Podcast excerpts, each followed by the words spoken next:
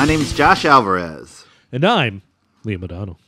and you're listening to episode 120 of Cinepunks. Woo. Oh my god, Uh, 120, that's a man. scary number. Scary number. Scary number. I- I'm not it- high. I don't. I well. I mean, first of all, it's 120, not 420. So I think you're okay not being high. I know. But yeah, I mean, it's weird. It's like a. It's like a. A mildly significant number. It's it's It's, not significant. Numerology is a sham. That's Oh, what I true. say. That's yeah. fair. That's fair. Yeah, yeah. Fuck all that shit. I just, I just, you know, we it wasn't that long ago that we did hundred, and the idea that we've done twenty since then is kind of like, oh, oh wow, Yeah. okay, we're We did gonna 100 like three years ago. I know, Yeah. and it's what it feels. Sure. It, oh, it was another world. I can't even.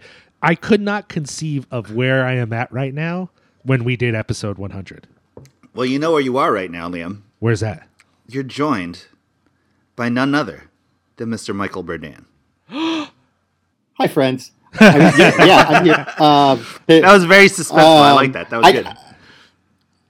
well, my like my audio cut out for like a split second, at like right as you were introducing I me, which that. I think is probably prophetic. I, so, no, I love that. I love uh, that. I love that. but but congratulations on 120 episodes. I don't think I've done 100 120 of anything for my entire life. Uh, I, I Don't you have 120 songs at least, Mike?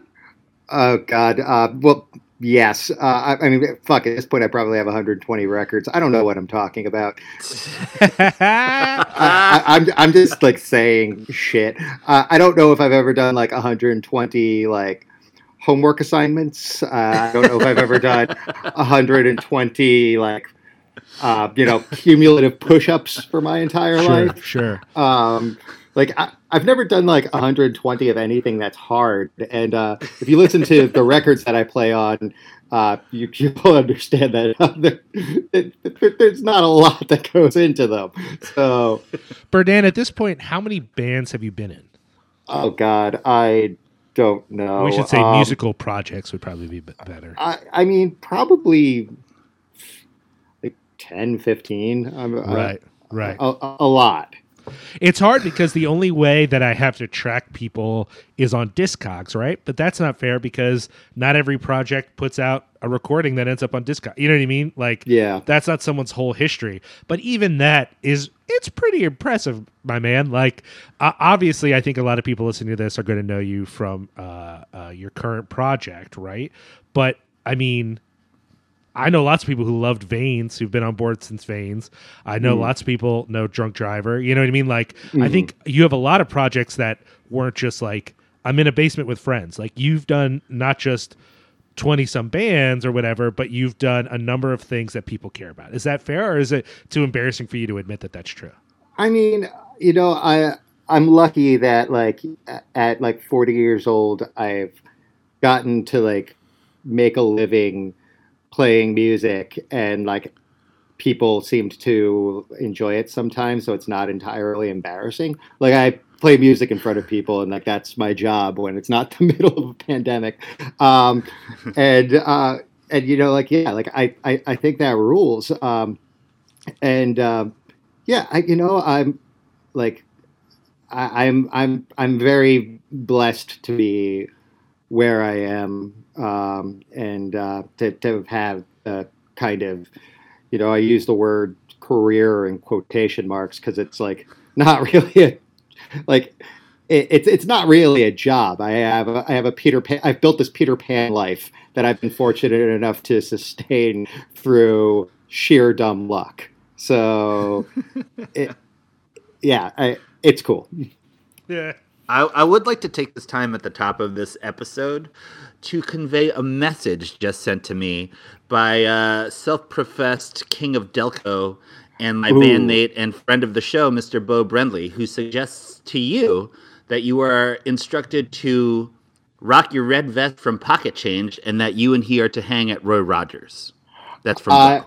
I would love tell well tell Bo I would love to do that if Bo's well if Bo's listening. Bo, uh, you are the king of Delco. I I I, I missed uh, the Camaro. Uh, is it, it doesn't get more Delco than your Camaro. Um, I don't know if Roy Rogers is still there, but if so, I would love to meet you. there uh, in the wasteland that was the Granite Run Mall. I wish I still had that pocket change vest. It was taken from me when I got fired. Um, Bo, Bo's remarkable. We worked. Like, first things first, I I kind of owe everything to Bo. I don't know if he uh, has like, told you guys, but you know, Bo was the guy who like started take like you know me and Sharky uh, from you know Clockcleaner and Dark Blue and Puerto Rico Flowers. We hung out at the Granite Run Mall in in Media and Delco, and you know we were just like shitty little like punk hardcore kids, and Bo you know played in Not Work and then Kill the Man, and he hang out at the mall and he started like letting us tag around at shows. And it was you know it was through bo that i started like going Stalag and that i met all these people. It was through bo that like i got my first experiences like in a tour van like letting me come along for like kill the man and rambo runs and embarrass him. Um, but yeah like this like pre like this is all my life is all bo's fault. And he's like a doctor now, and I have and, and and I have neck tattoos.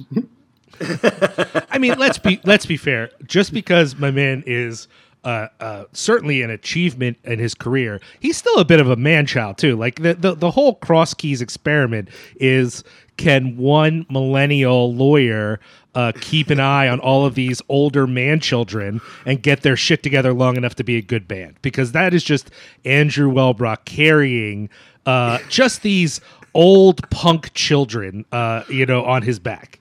Yeah, it's well, not I mean, even a joke. Yeah, that's totally the truth. That's exactly what that is. well, I mean, Bo's from Delco and like real Delco, and like none of us wait, wait, ever, wait, like, wait, wait, emotionally wait. Let's be let's be clear about something. I love that you say real Delco as if there's all these poser Delco people going around being like, yeah, yeah, yeah, I'm Delco. I've even watched the TV show, and you're like, you are fake Delco. I okay. There's a dividing line for sure. the, the main the main line, like the main line, might be like might be Delco on like on a map, but like the main line's not Delco. The main line is like one of the wealthiest areas in America. Um, oh, know, I, like, I, I went to school out on the main line. I know about the this thing, but yeah, do you think people on the main line are actually claiming Delco? Does that happen? A lot of times, a lot of times there are. You know, bullshit. Um, that's bullshit. Yeah, you you will you will get like you'll you'll get Radnor fools saying that they're from or like Malvern saying that they're from Delco, and that's just like that. You know, that's not like if you're from Glenolden, you're from Delco. You know, sure, um, right, right. Like if like you're like like I'm from Upper Darby, uh, like like the Drexel Hill Upper Darby cusp, and like that's fucking Delco. You know, if you're from like you know Prospect Park, like or um, oh shit, yeah, like you're from Delco, like I just but, think, look, look, if you have never been possibly threatened or robbed at a Wawa, you're not from Delco. No, you know definitely I mean? not. Yeah, like, like, like, you know, I, I, as someone who lived in Wayne for for a while, uh, the idea that anyone in uh, along that road, along Lancaster Ave, would be like, yeah, I live in Delco. Like, fuck you, man. Come on, dude. Can you walk to a, a, a, place like Lancaster Ave? Then you don't live in Delco. Stop it. No, no. Um, but yeah, you, like, there is there's an economic dividing line. There's a physical dividing line.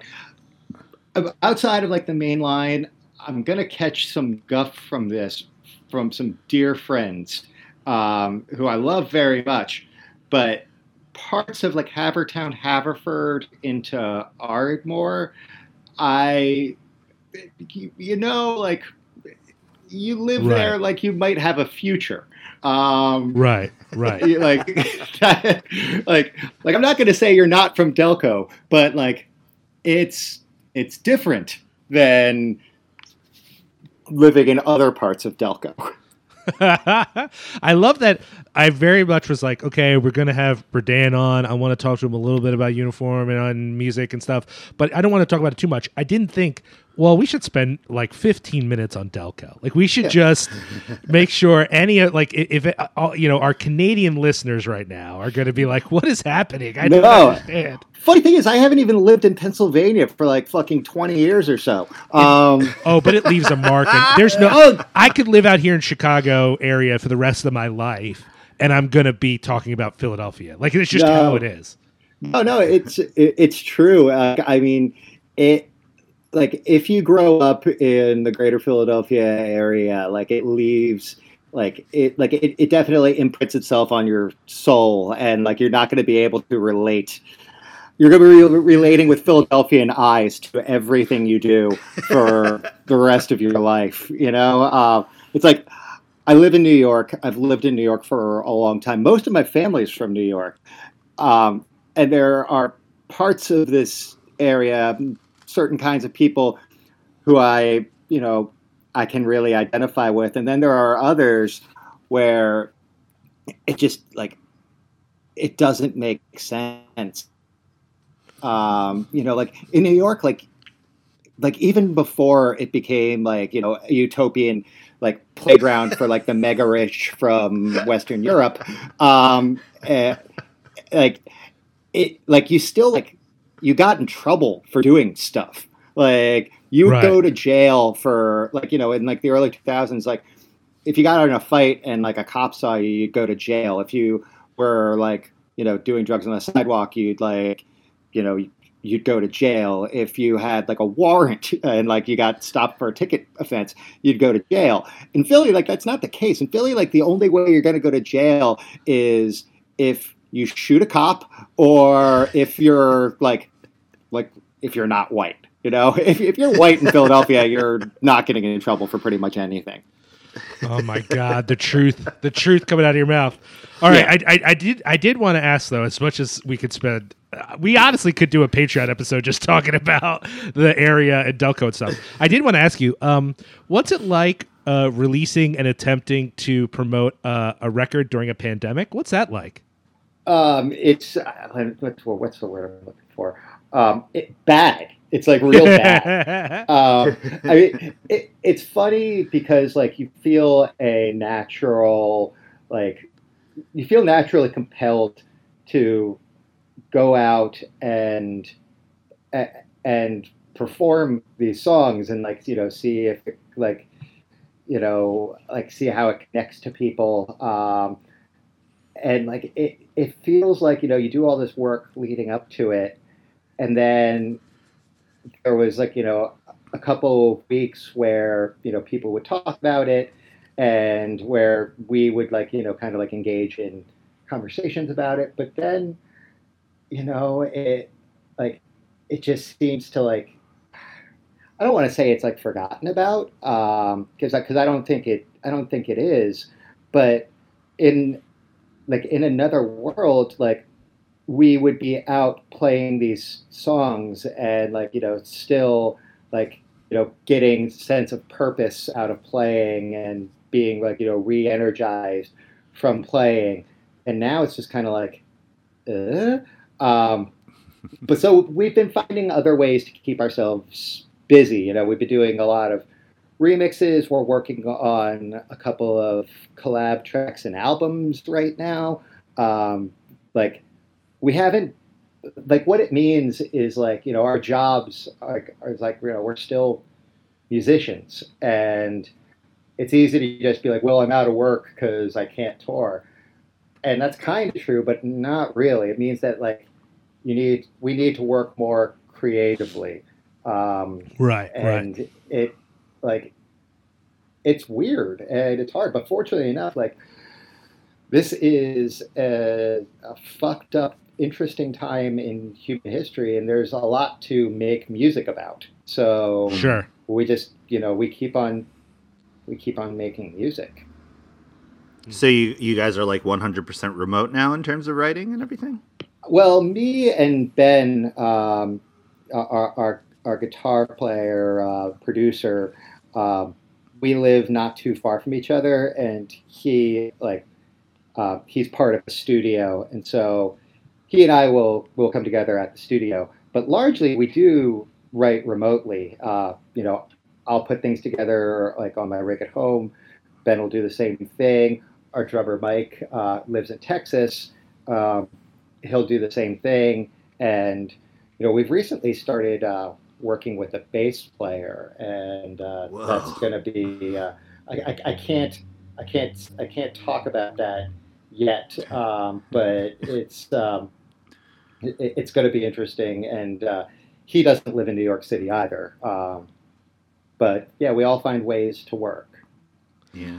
Adding a bass player, man, it sounds like I know. It's like you guys are a full band. I feel like I'm watching being a rock band. What's going on?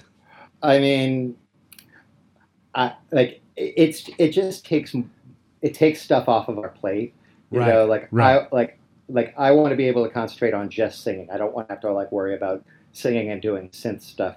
Ben wants to be able to concentrate on like just playing guitar. Like he doesn't want to like have to like run the bass rig through like this weird mm. complicated splitter thing that yeah, he's been yeah. using like with, with his basically like, with his feet uh, for the past few years, you know. So it's just a matter of streamlining things, um, right? And like you know, so far so good. Uh, we, we, you know we tackled a lot of this over the past couple years with a drummer, um, but it's it's going to be interesting to see everything a bit more freed up. So, like, yeah, it it should. yeah. No, it feels awesome to watch just because like the adding of the drummer is like noticeably different and um, adding a bass player is kind of blowing my mind a little bit. Yeah, I mean, it it, it, it should be cool, and like this bass player also is very capable of doing synth stuff too. So it's um, it's going to be interesting. Nice. That's yeah. awesome. Uh, that that uh, shame record though is wonderful. I want you to know you. it came to me at probably my darkest time uh, in a long time right, Liam? I'd say this is pretty dark times for Josh Alvarez, right? Like, oh, it's not exactly been my favorite. Yeah, yeah, yeah, yeah. And that's when that record came to me, and uh, it's perfect for where I am right now. And you could take that for what it's worth. So, yeah, yeah, yeah. That's the truth. I love that record, and I, I love everything you've done, Berdan. You do know that, right? Like, that's You're, a thing you're a very lovely human being, and I love everything you've done too. You are. you, That's you're, funny. You're one of the most. No, like you're one of the most warm, wonderful, colorful people I know, and, uh, and, and and and I love like like so much of like the overarching Philadelphia, Jersey punk world um, is like enriched and has been enriched by the stuff that you do for so many years now. Like it's it's it's really sick. That's very kind of you to say, Mike. I, I, appreciate that. The, the last time I saw a Berdan band was when me and King of Delco Bo Brendley went to the boot to go see uh, Deep Red, which is now oh, suspiciously yeah. named something differently on the Bandcamp page. It's yeah, like Canal Street Electronics well, now or something. Yeah, yeah. I I, I there was another deep red in Australia who like kind of like got in touch with me or like were put in touch with me, and like it wasn't anything malicious. Um, they were totally cool, and we could have both kept the name, but it's just like a little too close. So. Mm. I, Are you going to still do name. that project though? That project's like probably my favorite Berdan project. The deep red stuff. Uh, yeah, yeah. The deep yeah, that's that's gonna be like the more like kind of like synth pop oriented stuff. Uh, where Canal Street Electronics is more like kind of like harder techno EBM, um, mm. like gnarly. Yeah, like I don't. It it really it it depends on like what kind of mood I'm in to be like. you know, in the course of like a couple of weeks, to be like, okay, like what kind of like what kind of music do I feel like working on, and like what what do I want to call it? So yeah, there there might be more deep red leaning things at some point. I think for my tastes, that's like the one because it's like the perfect nexus of this aggression. And I don't know if you know, I have a deeply seated love for like poppy synth. That's just been a thing for my entire life, and uh, it's that. It. It's like that cross section, and I love it so much. It's so good. Oh man, Thank you, thank you. I, I, I, should make a more concerted effort to work on on that kind of thing, and uh, and I think I will. You're good at it, man. I gotta say, you're really good at it. So that's just You're- my humble opinion. I also have this weird opinion that all Filipinos of a certain age just love synth pop that sounds like like that. You know what I mean? Yeah, yeah, yeah. No, like the only people I know that are like super into bands like Anything Box and uh bands like uh like that kind of like weird synthy pop stuff from like kind of the 90s kind of the 80s is like older filipino dudes are like wow that's a beautiful beautiful musics i enjoy it very much I believe it, man. I, that that's that's some that's some. I know you're from New Jersey. If uh, yeah and uh, yeah, great band.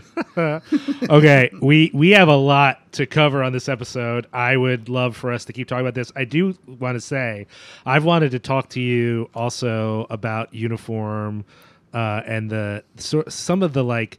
Uh, in, a, in an interview, you referred to like your nascent Catholicism in uh, some of the lyrics and stuff, and I was like, "Ooh, I want to talk about that real bad." Like, I think that would be a fun conversation. However, that is not what we're talking about on this episode, so we'll have to find another time to do it. totally fine. I yeah, yeah I, I, I, I enjoy talking about flicks. I enjoy talking about books. I enjoy talking about God or the lack of God, and I enjoy talking about drugs. So Yes. well, I'm not so into the last one, but everything else is right up my alley. well, I love the, especially the God or lack thereof. If, if we have to commit to one of those options, I'm a little uncomfortable. But if we can be in that liminal space between the two, that's my sweet spot. that's that that that's where I live too. Depends on the day. I, Yeah. uh, yeah. You catch me at the right moment. All about God. Catch uh, and God is, and God does exist. Catch me at the wrong moment. I, I'm on a different tip, but I- whatever. you know, it doesn't the- really the- matter. I, I again, I want to make sure we get on to other things, but you know, the question of existence, what does that even look? Look, who cares? Yeah. I mean, I think there's an insane clown posse record about that.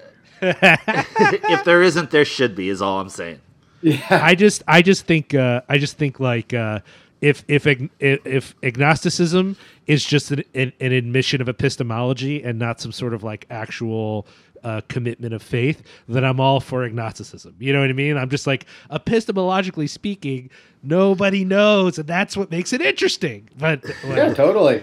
Um, okay, so before we jump into a special segment that we do every time, we have to make a quick aside, me and Josh, and say thank you to all of our Patreon supporters. Uh, y'all are the reason that we're here. Um, we really appreciate your support. You make this possible, uh, and we hope to have more uh, Patreon exclusive content for you in the future. So that about covers that. Josh, who else do we have to thank? And remember, there's two we have now. to thank our beautiful sponsors at essex coffee roasters who are uh, offering a 10 or 15% discount It's ten. It's ten. Oh, a 10% discount uh, if you enter Cinepunks in your checkout for ordering some beautifully roasted individual coffee beans from our friend Aaron.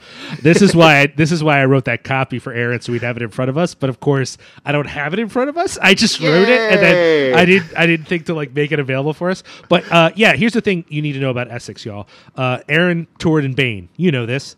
While he was on tour, he was constantly questing for good cups of coffee, and he felt like getting in on the roasting end meant he could make quality coffee more accessible to people. So it wasn't just some sort of like elitist thing in specific neighborhoods, but that people could generally have access to it. So Essex is committed not just to getting you fresh coffee roasted per, per your order, but they're also committed to education because they want to help you know how do I make this coffee at home in a way that'll taste like how I want it to taste, and they want to help you figure that out. Uh, the, the the the goal there is quality without elitism. That's sort of their commitment, and and I really believe in it. I have been roasting or roasting. Sorry, I've been brewing Essex at home now for a few weeks because I got it since they're our sponsor, and uh, it's really good. It's like seriously That's good. awesome. Uh, and so yeah, head on over. Put in code Cinepunks. Uh, I, I don't think it matters if it's all caps or not, but I think it needs to be all caps. Uh, and then uh, you'll get 10% off. And I think that's great. We also want to thank. of course, also, if quality and elitism is your thing, oh, God. Here we, we go. would like to direct you to our sponsors, LVAC. Lehigh Valley Apparel Creations. Uh, here's the thing Chris Reject, he loves money, but he's bad at getting it. That's good for you because that means he's going to give you a deal that he shouldn't because he's bad at money, but he'll work hard for you because he wants money. It's this weird dichotomy that only works at Lehigh Valley Apparel Creations, where they will be both professional and irresponsibly punk rock. That is their commitment. You know, it's like they're gonna do, they're gonna give you the best work they can, but they're also gonna kick some ollies in the middle of the shop. That's just how it is, you know.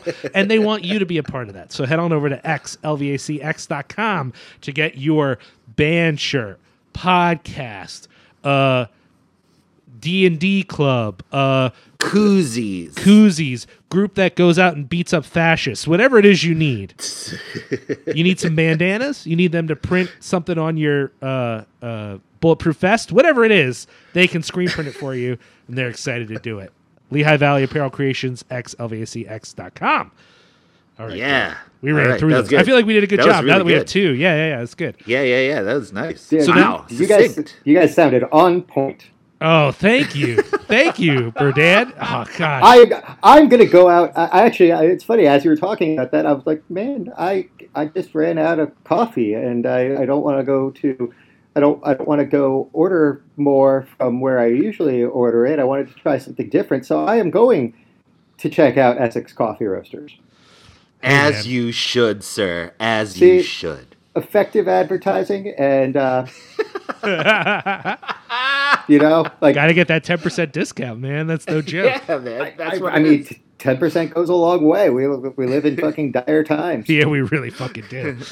Uh, but you know what's not dire, Josh? Our regular segment, the name of which we always All forget. right, wait, wait, wait. Prior to us going into this, I would like to make an apology Oh no. Okay, Two. go ahead. band dad Andrew Welbrock, who communicated to me expressly how disappointed he was in the lack of timing or effort in the last announcement of this next segment. Whose name I'm not even going to joke about. We know it. We know what the name is. But he was like, yo, bro, you could have done better. and that hurt. Well, It hurt okay, me, Liam. It hurt me in my heart. I will just say want you to I, know. I will say this. One, Andrew Welbrock, no one asked you, get fucked. Two, two, this I'm just gonna say it, man. Jacob, this is why you're the man. You need to line them up. Use your digital magic. I don't care if they're not really lined up in real life. That's what recording magic is for. Auto tune our ass, man. No, no, no, no, no, no. We're going to do this as the good right. Lord or lack thereof has intended. Oh, I appreciate that. Where we're going to count down. God, from God, three. God, God or our wish, therefore. Yes. And then we're going to say it at the same time in perfect unison. Berdan, if you know what's about to happen, you're more than welcome to join in. But I'm going to say three, and then I'm going to follow that with a two, and then a one, and then where the would be in according to the cadence of my countdown, that is where we say the name of this following segment. Are you ready, Liam? Yes. Are we good? Yes, Berdan, are you in or what? Uh, it's okay if you don't want to. It's okay. I'm gonna s- I'm gonna sit this one out, but I might yelp or something. I appreciate it. Okay, that's fine. That's totally fine. This next segment, Berdan, is called Whack it on on track. track. Close enough. I don't even It's know close how that happened. Look, you and Berdan did it so good. Hey, that hey, was great. Hey, There- There's there's always a delay with these things, and so like Is that what you it gotta, is? yeah, there's always like a like a like a, a couple millisecond delay, and so All right. you can never get it to like really line up. Um, uh, here's the thing. Ber- Berdan's Berdan's focus on shame has brought out my religiosity, and I can say to you, Josh, that the cracks are where the light comes in, my man. That's what that's what Jesus people always say when they make a terrible mistake. So there you go. Duly noted. Duly noted. yeah, All right. So, So, Berdan, would you like to go first, second, or third in your recounting of that which is either whack, bad, or on track, good? okay. I'll you know what, I'll I'll go first. All Yes. right. Have yeah, yeah. I, I, will- I, I'll- I'm just going to dive, dive right in, and I'm going to go my daily breakfast uh, since the beginning of lockdown, um, Ah. which is. I, I, I'm I'm a profoundly like lazy person by uh, by by by character. Um, and I, I've managed to to make my own breakfast every day, like like a big boy. Um, and, and so what I do is I take I take spam and like I cut up like a quarter of a can of spam into little cubes Yes, yes. and I, I fry that up in some butter and then I put spinach in that and then I take two to three eggs depending on how awful of a human being I feel like being and I mix that in I scramble it up and then I I eat that and I I, I, I hate myself a little bit but if this is the end of the world, um, you know, I I could see myself picking up cigarettes again or like some other vice, but like I, I don't. I I want to live without that, but I feel like I deserve this every day.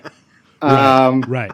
so so I'm going to say Is- that that's on track. Um, is the spinach like the specter of like? I don't understand the place of the spinach in this. specter is very good. Um, well, I I need to like I'm a 40 year old man, so I need to tell myself that I am doing something Agree. Agree. good and healthy for me. So I need to throw in a I need to throw in a green.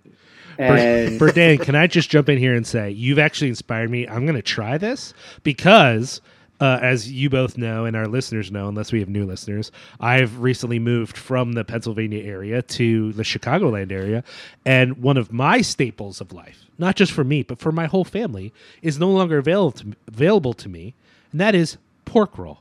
They don't have Oh, pork yeah. roll out here, and I everything you're describing is what I would do with pork roll, and I've been like kind of lost without it. And then when you brought up this spam, I'm like, oh right, I like spam. I need to do this spam breakfast that Berdan's doing. We'll call it the Berdan breakfast. It's real good. yeah, totally. I mean, like we I have the same issue with pork roll up here and in New York, and it's it's really a travesty. But we we do have spam everywhere, so take advantage. Is pork roll referred to as Taylor ham where you are? I, I don't know what the fuck Taylor ham is, but I know what pork roll Good is. answer. Uh, Good answer. Ta- Yeah, Taylor no, ham I is just the it, man. Jersey version. It's it's just the Jersey. No, no, no, ham. no. It's the Jersey divide where I believe South Jersey refers refers to it as Taylor ham and North Jersey refers to it as pork roll. And uh, it's a thing. I'm not going to get into I it. thought it was the other I'm way just- around because Taylor's a I don't Trenton. remember. They're a Trenton company. It's Trenton. Pork roll comes Well- from Trenton. That's where that's the home of pork roll. Man, we are just crossing so many lines. I don't know. I don't know. I mean, Trenton makes the world take, Exactly. I just would like to take it all the way out here to Chicago. right?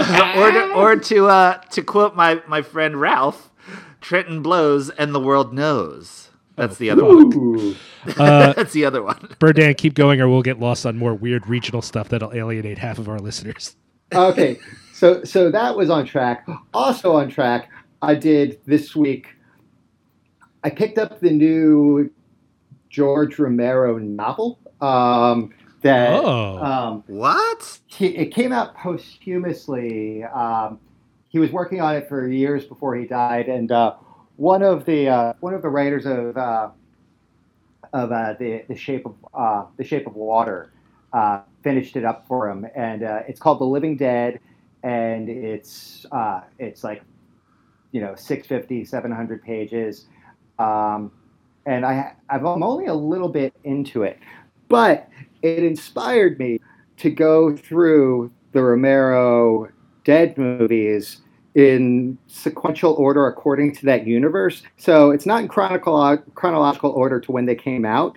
It is it's when the events in the film where it would be like in the movies, if that makes sense, right? So like I watched Night of the Living Dead, followed by Diary of the Dead, followed by Survival of the Dead, followed by Dawn of the Dead, and the Dead, ended up with Day of the Dead.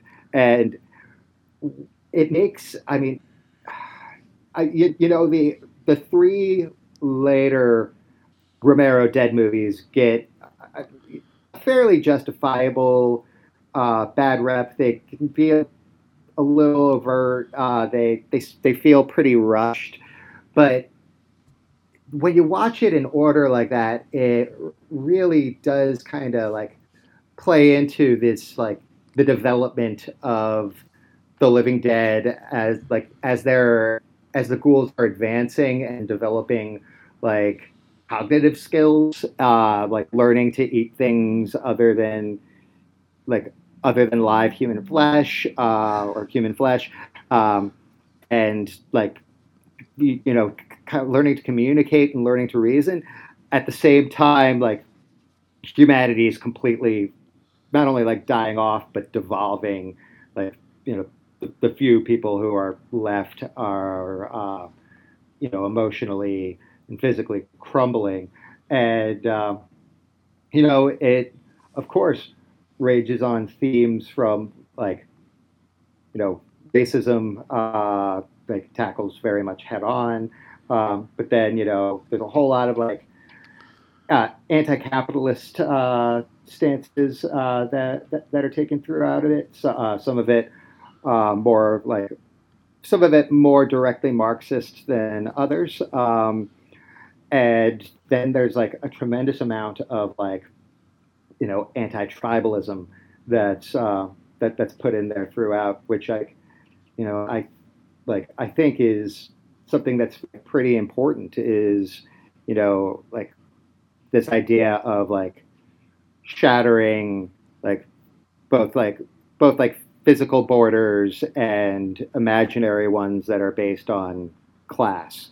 Um, right. And uh, you know, uh, every time I sit with these movies, um, you know, I'm just uh, they they resonate with me in a way that like nothing else like ever has and probably ever will. Uh, you know, the idea of like like something that looks like dying and then coming back, not just to like, oh, you know, like prey on my loved ones or like you know my like my loved ones coming after me if I'm still alive.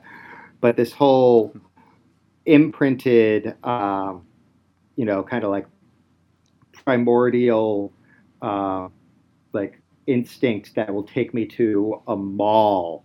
Uh, or, or, or, you know, or, or something of, of that like is so unsettling because um, like I, I can relate to it. Um, Right. And um, yeah, man, I, I just I find I find Romero to be like such a wonderful like humanist poet, and uh, right.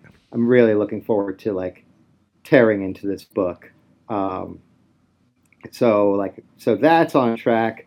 I just you know Dawn of the Dead is like still one of my favorite horror movies of all time, mm-hmm. and it's so funny because and I think I bring this up because I think Bert Daniel relate to this a little bit. Horror can sometimes be like uh, hardcore punk in that admitting you like a classic is almost like admitting you're basic. You know mm-hmm. what I mm-hmm. mean? It's like admitting that you know. it's like when someone says like, "Well, my favorite hardcore record is like Age of Quarrel." It's like, yeah, yeah, yeah, okay, I get it. You know, it's like it's so much cooler to say, "Well, actually, I like the unreleased." Uh, you know, negative effects or you know what I mean? Like it's it's yeah, so yeah, cool yeah. to have some obscure whatever. So I think sometimes horror is like that when you're like, well, you know, Dawn of Dead is at least top five for me. There's a part of horror that's like, oh, really? Dawn of the Dead? Ooh, like you ha- like it's not obscure enough, and I hate that. I hate it so much because it's so obviously perfect. you know what I mean? That like the idea that I would let it go because it's so well known is like it's just not acceptable to me. I, I mean, it's my number one movie of all time. Like with a yeah, really? like wow, a, a big time easily. And like you know, it's a two and a half hour long like anti-capitalist epic with humor and gore. Like what the yeah, fuck do you it's want? So good. Um, yeah, and yeah, I like I, yeah, I, I mean, I know those like you know, kind of like you know, deep head like you know, like like I like like I my favorite movie. The only shit that I really care about is like you know Anthropophagus and like you know like when it comes to like Umberto Lenzi, like you know I only like like you know Ghost House will really fucking like knock your socks off and uh, and like everything else sucks. Uh, I'm like those people like you know whatever god god bless you we're we're on the same team but like there's only so much of that shit that you can talk about and like some Yeah. things are fucking classic because they're they're amazing and i always feel like horror's at its best when it's an allegory to everyday life you know and where Yeah. it spawns on Mm. wh- wh- where it's going to like ad- advance a whole a whole different conversation outside of like just that movie um Yeah. you know yeah and like you know again That's like, kind of what good art does, though, right? Like that's the whole point, you know. Like, Yeah. I mean, for all art, and and like that's the thing, right? Like, do you really want to talk to the dude whose favorite hardcore record is the fucking uh, Ottawa Jesuit split? Really, in 2020, like that's what you want to talk about? Like, go fuck yourself, guy. That shit doesn't sound good. I mean, I- just saying, is all. Just saying. Yeah i mean like uh the, the, the, the, the ottawa side uh, of, of the split is, is remarkable. There's tons of cool lord of the rings samples. But real talk Age of Quarrel is a better record. Yeah, I mean, look, I, I, I, I'm willing to, to, I'm willing to be like the guy who's like, Killing Time is my favorite New York hardcore band, and that maybe is like not an obvious pick, and I could stick by it. But if someone wants to be like, yeah, but Age of Quarrel is an amazing record without which we wouldn't have a bunch of other stuff that we love. I'm not going to argue that. That's fucking obvious. That's true. It's so true. You know what I mean? Like uh, whatever. I don't want to. I don't want to get too hung up on this, but that was just. I, I love your love because we talked a little bit about this back. Oh, we didn't even talk about that yet. One thing we should admit before we go forward is that we started an episode with you, sir, in 2016, and now we are redoing that here in 2020. So back in 2016, one of the things that stuck out to me was we talked about your love for Dawn of the Dead, and I was like, oh man, I knew I loved Berdan for a reason because that's one of my favorite movies as well. it's the best and man like i you know like I, okay I, I get liking you know obscure cult shit. Like lord knows that i do. And like if you if you love horror like if you love hardcore if you love like any kind of niche thing you're gonna want to go deeper and deeper to like scratch that itch. But like man like you're just fucking denying yourself if you like like if you take yourself too seriously and if you like write off like you know these like wonderful films and records because you think that they're like fucking too pedestrian go fuck yourself Uh, Right, I- right. like you, you sound like a really like annoying person to be around so exactly. like, Okay, do you have more on track, sir? uh, eh, no, we're living through a pandemic. Uh, so, Oh, yeah, well, you know, mostly no, no, it's uh, it, it's been on track spending every day with my partner and Yes. my dog. Um, ever since this pandemic hit, um, that that's been on track. You know, my father passed away early into the pandemic, and he he lived close to here, so I got to be around when that happened, where I would have otherwise been on tour. That's on track. I've gotten to like, you know, really, um, like, kind of like laser focus in on my family in a way that I hadn't for most of my life, and especially not since I've been touring. And that is all on track. Uh, whack is uh, the rest of the world. Agree. Noted. Josh, are, do you want to go next? Or you want me to go? Sure, I'll go. Um, on track. I just saw the live at or the the Action Park documentary. Last so Sick. good. Did you guys go to Action Park back in the day? Never. I w- I wasn't allowed. I uh, my father lived pretty close to there, and that that's kind of where he drew the line. really? Yeah. Like I remember I went once with Bad Michael in like 1987 maybe. And I was like big young. I was like, you know, in like 5th grade or something like that. And um watching the documentary blew my mind because I totally never went to the motor side, just stayed in the water side. And I remember like one, almost drowning in the wave pool. Right. Two, I remember like the taste of bashing my face into the side of that uh, canyon ride where it's supposed to be like rapids, and I remember what that that like weird vinyl siding tastes like. Like that was like the weirdly nascent like sensory memory that happened watching that shit last night. And Melani was like, "I don't believe you've been here," and I was like, "Yeah, man, I totally remember what that shit tastes like." Like I, you know, you ever get that weird like, oh, yeah, yeah, sense I memory. remember Oh, like, totally. yeah, yeah, yeah, yeah. So the documentary I really enjoyed. I thought it was super fun. Um, I also uh, recently watched the movie Cellar Dweller, which I'd never seen, first time watch for me. And uh, I've been doing, you know, of course, tis the season, so I've been watching all these horror movies that I've never seen before. Uh, I saw um, Scream Two the other day. Never saw that before. What? And, uh, really? Yeah, man. And I you saw know it what? in the theaters when it came out. It is not good. it's I- not the worst thing. I liked it though. I had fun. I'm fine with it. I did a I did a thing with friend of the show Nick Spacek for Cinepunks where we rewatched all the Scream movies, and I was so stoked because I saw every Scream movie in the theater when they came out and left every single one going, "That was fucking great! I love Scream. I'm into it. Wes Craven is the man. I love all this shit." On rewatch, I didn't hate any of them actually, but I didn't enjoy any of them either. I thought they were just too shrill for me. I don't know what it is, but they like grate on my nerves a little bit. Okay. I mean, hey, that's okay. You're allowed, man. I'd never seen any of the Scream ones except for the first one. And so, and again, Melani is like into this. So she like likes the Scream movies. So she she was pumped watching it. Like it was a rewatch for her, but it was first time watch for me. And I was like, ah, okay. So I'm, I'm looking forward to the rest of it. I'm going to watch the rest of it before Halloween, God willing. But we'll see. We'll see. I also watched Friday the 13th, part two. I've only seen Friday the 13th. I think I saw the third one because it was in 3D. And then I saw when he went to New York. And then I saw when he went to space. I saw the space one only because of the head smashing scene. And um part two, not bad. I had fun. I can't Like, believe you haven't watched that series, really? Yeah, no. I mean, I always like like I was always like a Nightmare on Elm Street fella. I was like the the Halloweens. You know what I mean? Like I never got into Friday. Like of the Holy Trilogy or Trinity, that I would call the Friday the Thirteenth franchise, the Halloween franchise, and the uh, and the Nightmare on Elm Street franchise. Like these were the three big ones as a kid, and for some reason, Friday the Thirteenth never did it for me. I I don't know. mean, Wait a minute, but the Halloween franchise is one and three, and then I don't like any of those other movies. Uh, yeah, but Halloween those are the ones 2 that I saw. Halloween Two is a it, it stands up. I mean, it's It's okay, basic- yeah. it's the first one with like significantly more gore. You know, I think I get Um, distracted by Donald Pleasence being actually drunk the whole movie and just not keeping his shit together because I love him so much in the first one. And I just feel like he's such a mess in the second one. It kind of distracts me. But I certainly enjoy it a lot more than, say, five.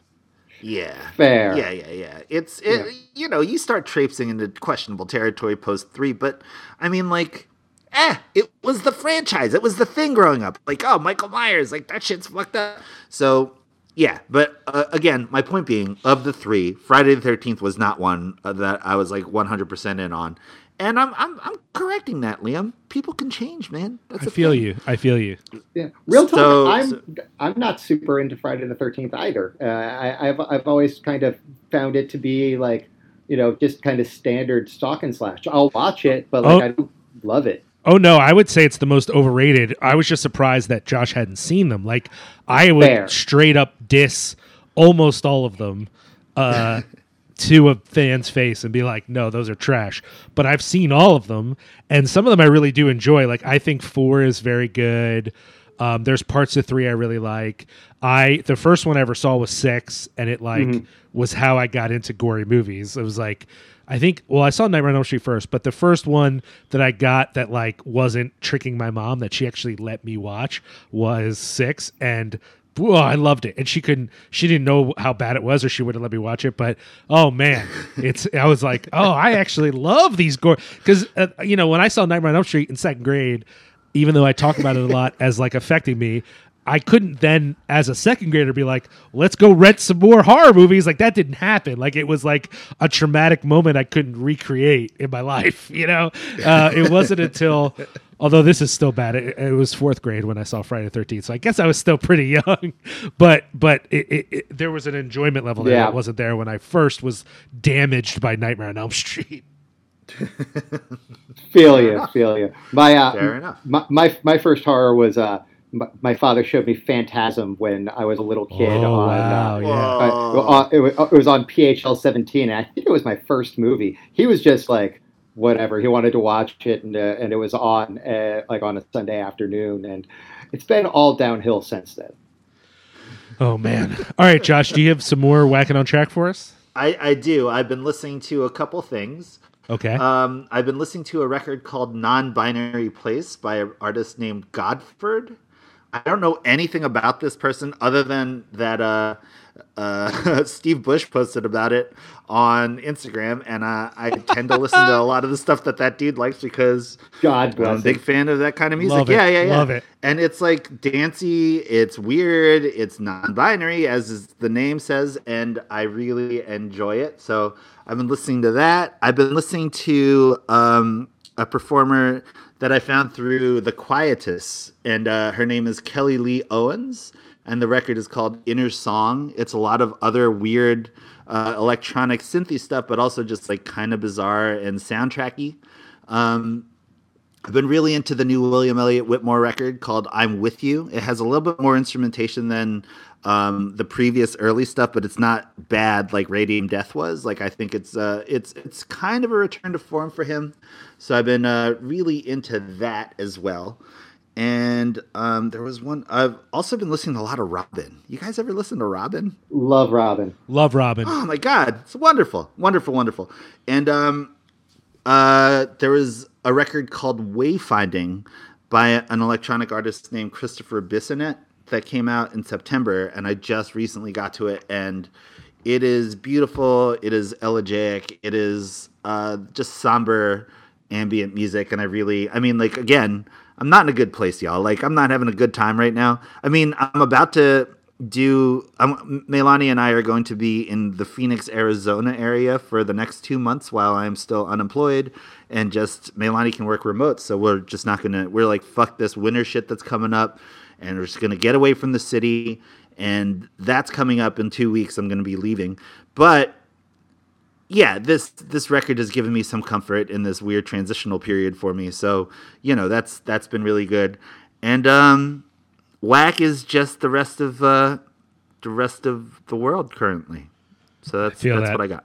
Yeah, Uh, I Yeah, will yeah. go quickly because uh, we got a lot of stuff to do still, and it's already been an hour. So I want to I want to rush through here a little bit.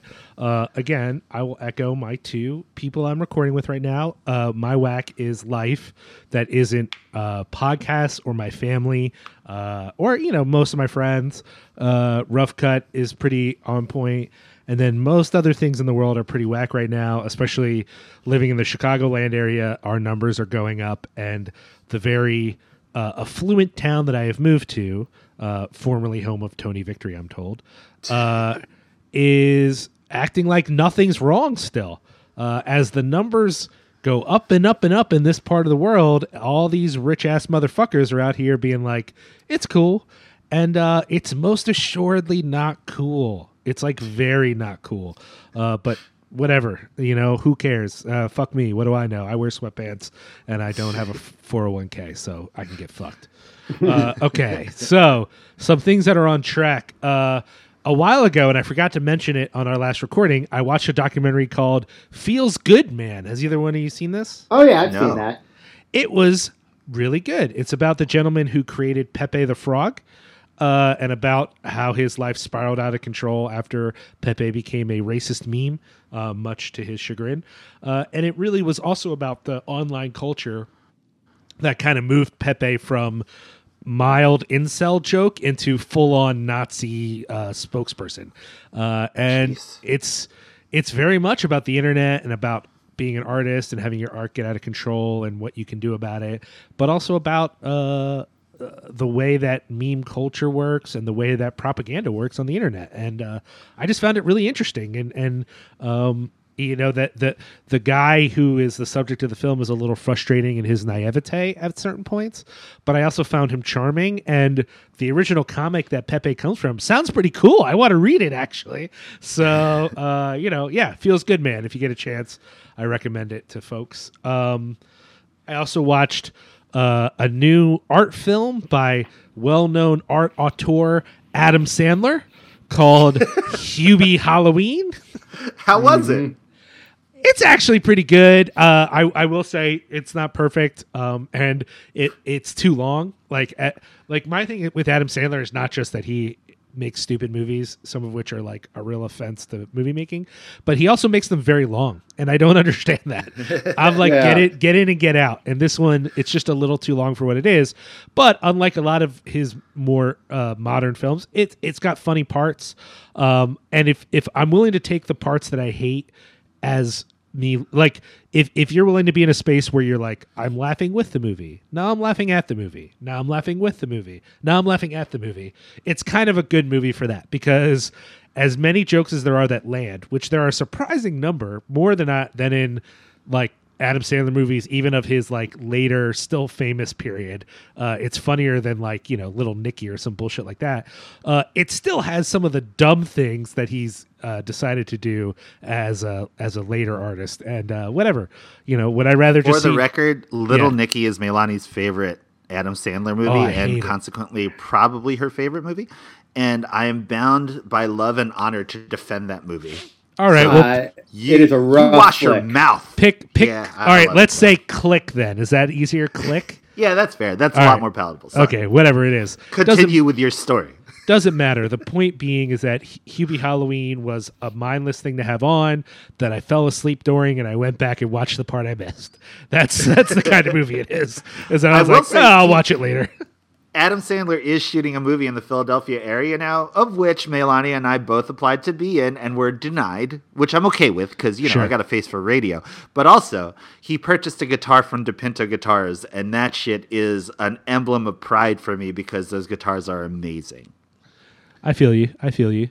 Uh, I'm going to keep going. So uh, I also watched a documentary called "Welcome to Chechnya." I didn't get a chance to talk on the show Oh. about.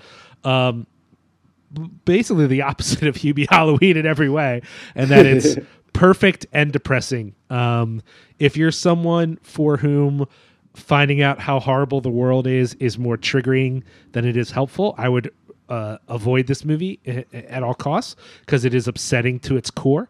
But if you're someone who uh, wants to see upsetting real life things so that you know about them and um, uh, are willing to suffer that for a while, I think this is worth it. It doesn't feel at all exploitative, and in fact, it goes out of its way to hide the identity of people. Uh, and it's 100% about detailing the horrific conditions, not just in Chechnya, but across Russia that uh, LGBTQ people are facing. And, you know, I cried more than once during it. Uh, it's very good. Um, I also, speaking of crying, but uh, per- perhaps less justifiably, uh, I finished the new season of Kipo in the Land of Wonder Beasts. Uh, for those of you who don't follow me on Twitter, Kipo is, I think, my second favorite kid show I've watched with my daughter. It definitely falls into the category of she's not that into it, but I make her watch it with me and my wife. she likes it. She likes it, but she doesn't like it as much as like, you know, uh my little pony or some shit like that. But she like puts up with it because me and mommy love it. And uh i cry during that too but for entirely different reasons. Uh and it's the last season so it's only three seasons. I think it's worth investing in. Uh it's uh, under Netflix's like representation matters category, which might turn people off as being like too corny, political correct, but it's actually just really beautiful. It's got an amazing soundtrack. It's really well written. Uh, I'm almost sad it's over, even though it ends perfectly. I could have done like six more seasons and been happy.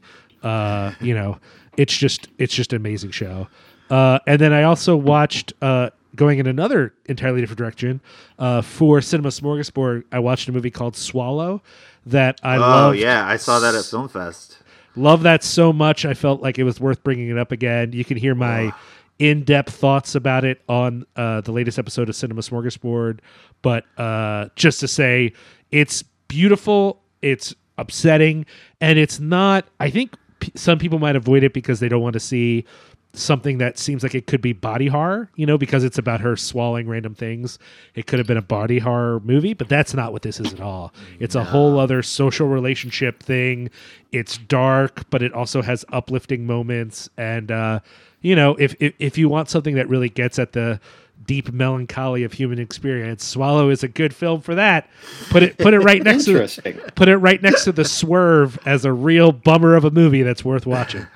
I, I I'd read about it and I've been meaning to watch it. I thought it sounded um, a bit similar to uh, to maybe like In My Skin, uh, you know, which I love, but which is a deep bummer.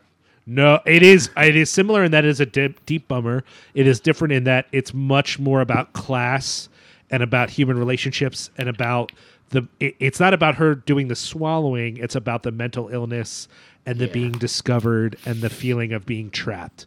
Uh, Okay. And the notions of like self determination in Yeah, those contexts. yeah. It's so good. I saw it with Lucky Grandma, Oh wow. which I think is really funny. But you know. Uh, anyways, so that's everything for me. Uh, we're going to take a quick break. Then we're going to come back. And on this episode, we have each programmed our own imaginary horror marathon. Uh, and I'm excited to hear what you guys have programmed.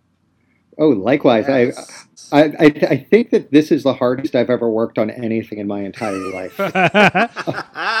I feel you on that. I definitely squeezed in four movies yesterday, not all of which I finished, but I just wanted to check in on some things to see if I still like them. Uh, and we're going to hear about that in a sec. So we're going to take a quick break. We'll be right back. Sick. All right, after the break.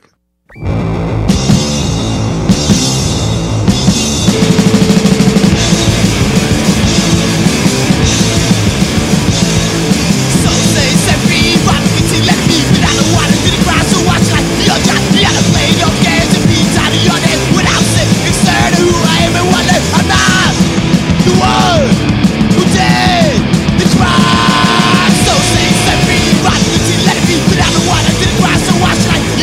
your job You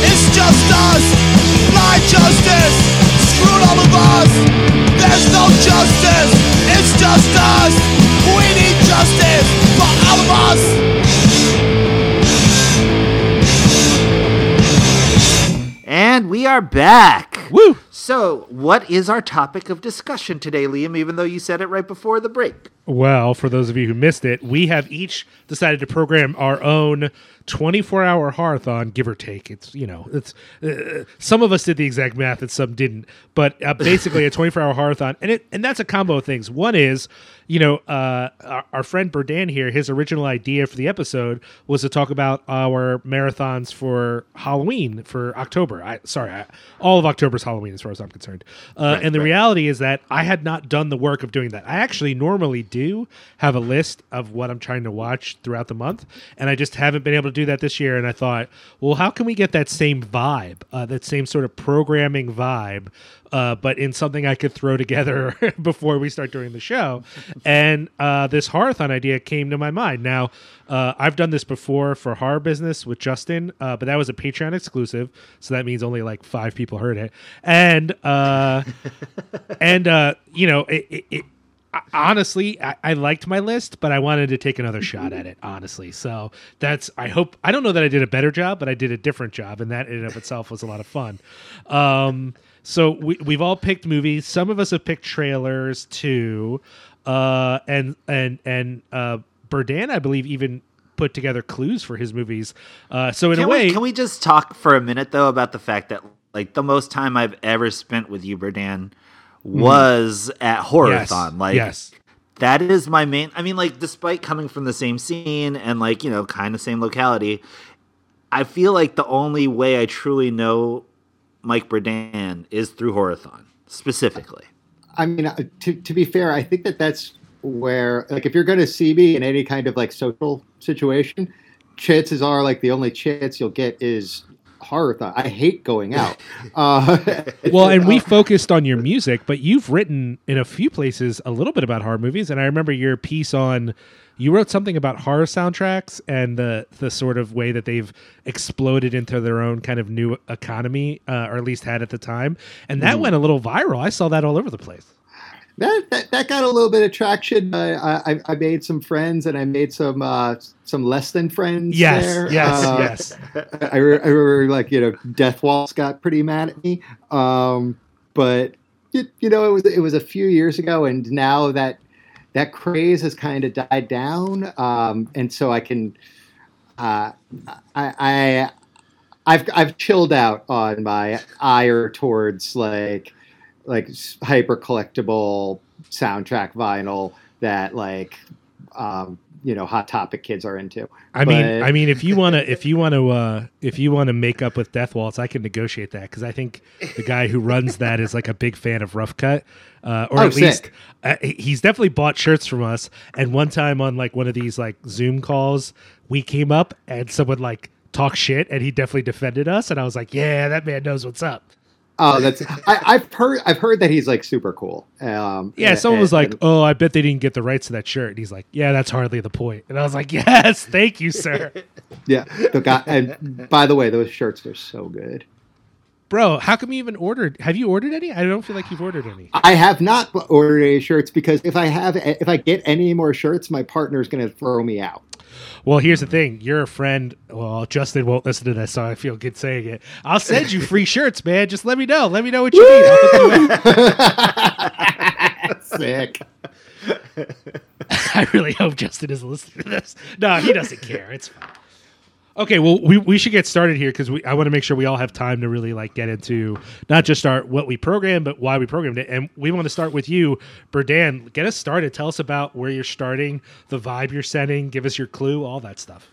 Okay, so I wanted to start on like a kind of more jovial note, um, kind of get people, um, get people comfortable, get people smiling. Um, you know, like like don't go too hard right away.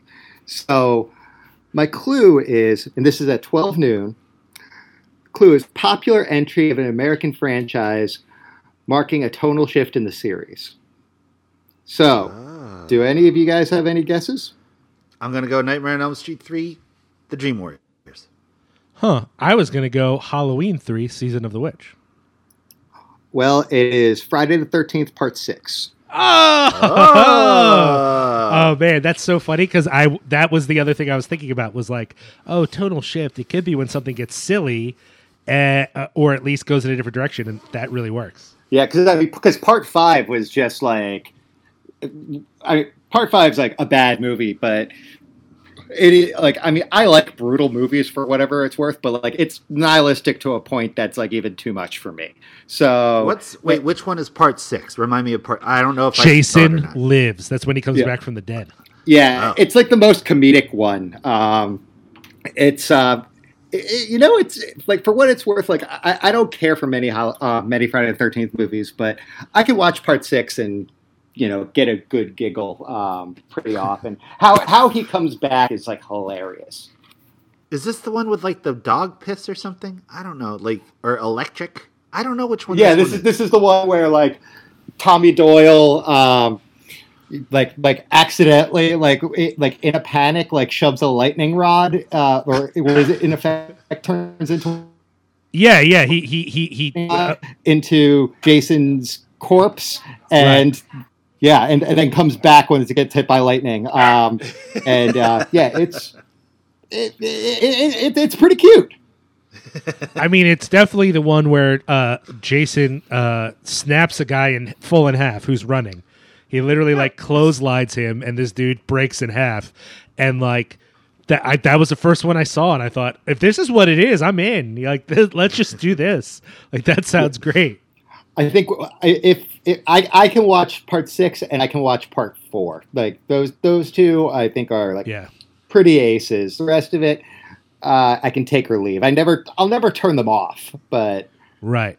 I, I really I really have an issue with seven. It really bums me out. I just think it's really boring. But otherwise, they're all kind of like background music sort of thing, you know. Totally. Okay. So like who's that. next? Good start. Let's go, Josh. Oh, is that how we're gonna do? We're gonna do round robin. That's what I, I already explained this to you before we started recording. I wasn't What is listening going on to you. right I was I was petting my dog. Okay, ready? Um, so Saturday, twelve o'clock. We're all sitting in a theater that is not yet stinky. My thought is that my marathon is going to have an element of high camp. That's my jam. Ooh. So we are starting twelve o'clock with episode one of Garth Marenghi's Dark Place, an episode called "Once Upon a Beginning." You would start a movie marathon with TV. You really would. I love it. Yeah. hmm I- I, I- love I the Garth. Marenghi show. It's so fun and like imagine the tone that would be set with a half hour of us watching the first episode of Garth Marenghi's Dark Place. No, I feel you, man. I, I think it's ridiculous, but I also am like, yeah, it's a good move though. Oh, I, So that's- I, I think it's great. There you go. There you go. I got that. I got your that. turn.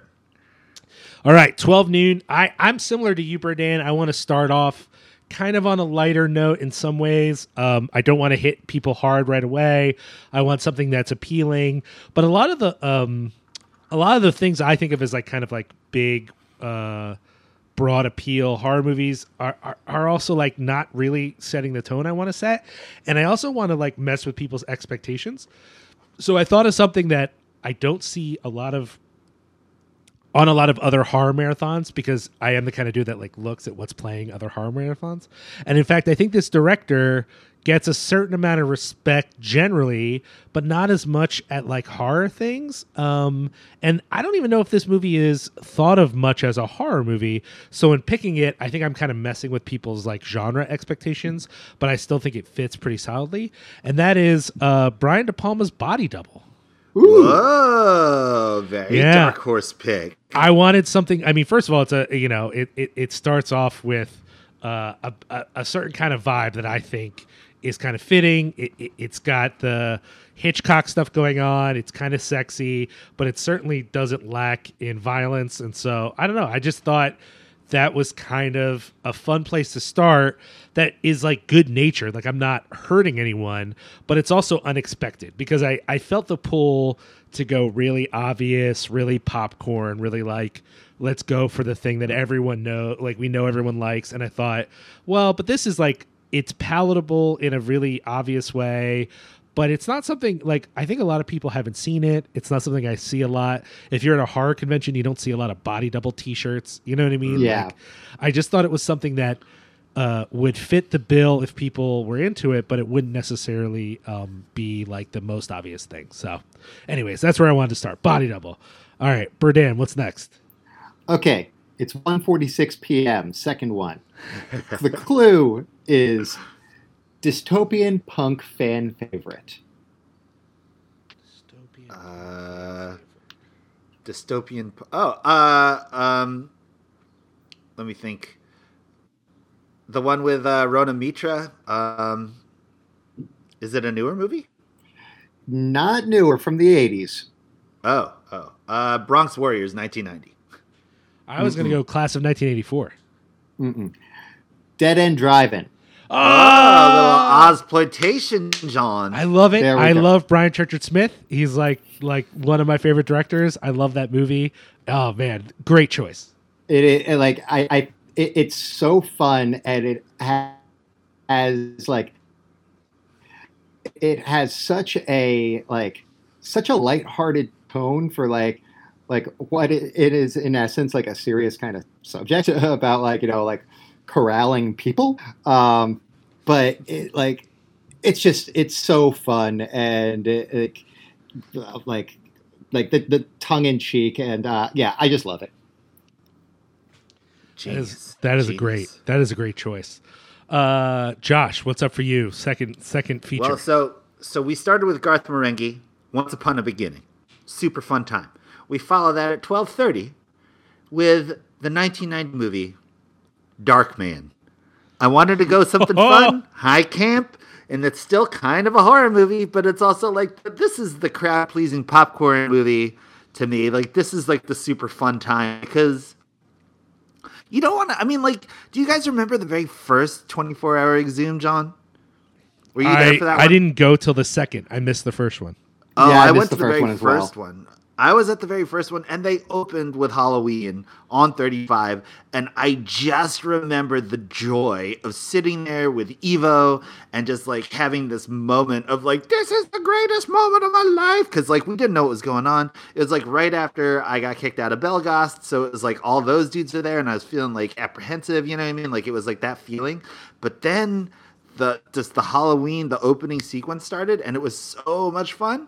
And so I wanted to recreate that idea of like, oh man, even though I've seen this a thousand times, this is gonna be the shit because my homies are here and we're having a time.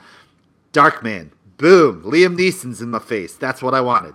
That's what we're. That's like the true start for my John. So that's what I got. Go I ahead, do, Liam. I do think Darkman is an underrated '90s movie. Um, people don't think of it as a horror movie, but it is obvious. There, it's certainly not a superhero movie. You know what I mean? Oh, Like- definitely. no, no. Yeah. Yeah, yeah, yeah. I, You and, and- throw one burnt up face in there. That shit's a horror movie, man. Come on, please.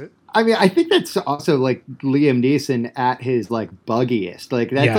like that's like Liam Neeson going Dennis Hopper. It's fucking great. Uh, yeah, wonderful. They Wonderful. they actually played it at Horathon one time as like the last movie, and you know, Josh, like my Horathon thing is I'm there the whole time, and then ninety percent of the time that last movie I'm like, nah, I'm good, and I go home to go get sleep. You know, when I lived in Philly at least, and uh, that started Darkman, and I was like, well, guess I'm staying to the end this year. Like I just I had to watch it. I and I had never seen it in a big theater. I had never seen it on film. Um, I think I'd only seen it not on TV once. You know what I mean? Like that's such a a cable movie that like sitting through it on film, it had that magic of being both familiar and surprising. You know what I mean? Like, Yeah. oh, okay, I know this, but also, oh yeah, I forgot that this happened, and oh, that's so crazy. You know, so good choice, good choice.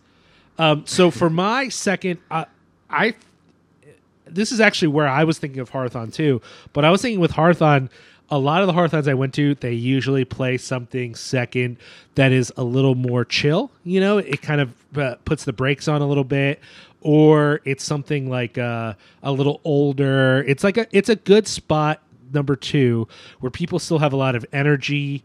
Uh, they're still invested. They're probably not going to leave uh, on during the second movie. Uh, I also had set a goal for myself that I would have at least one black and white film.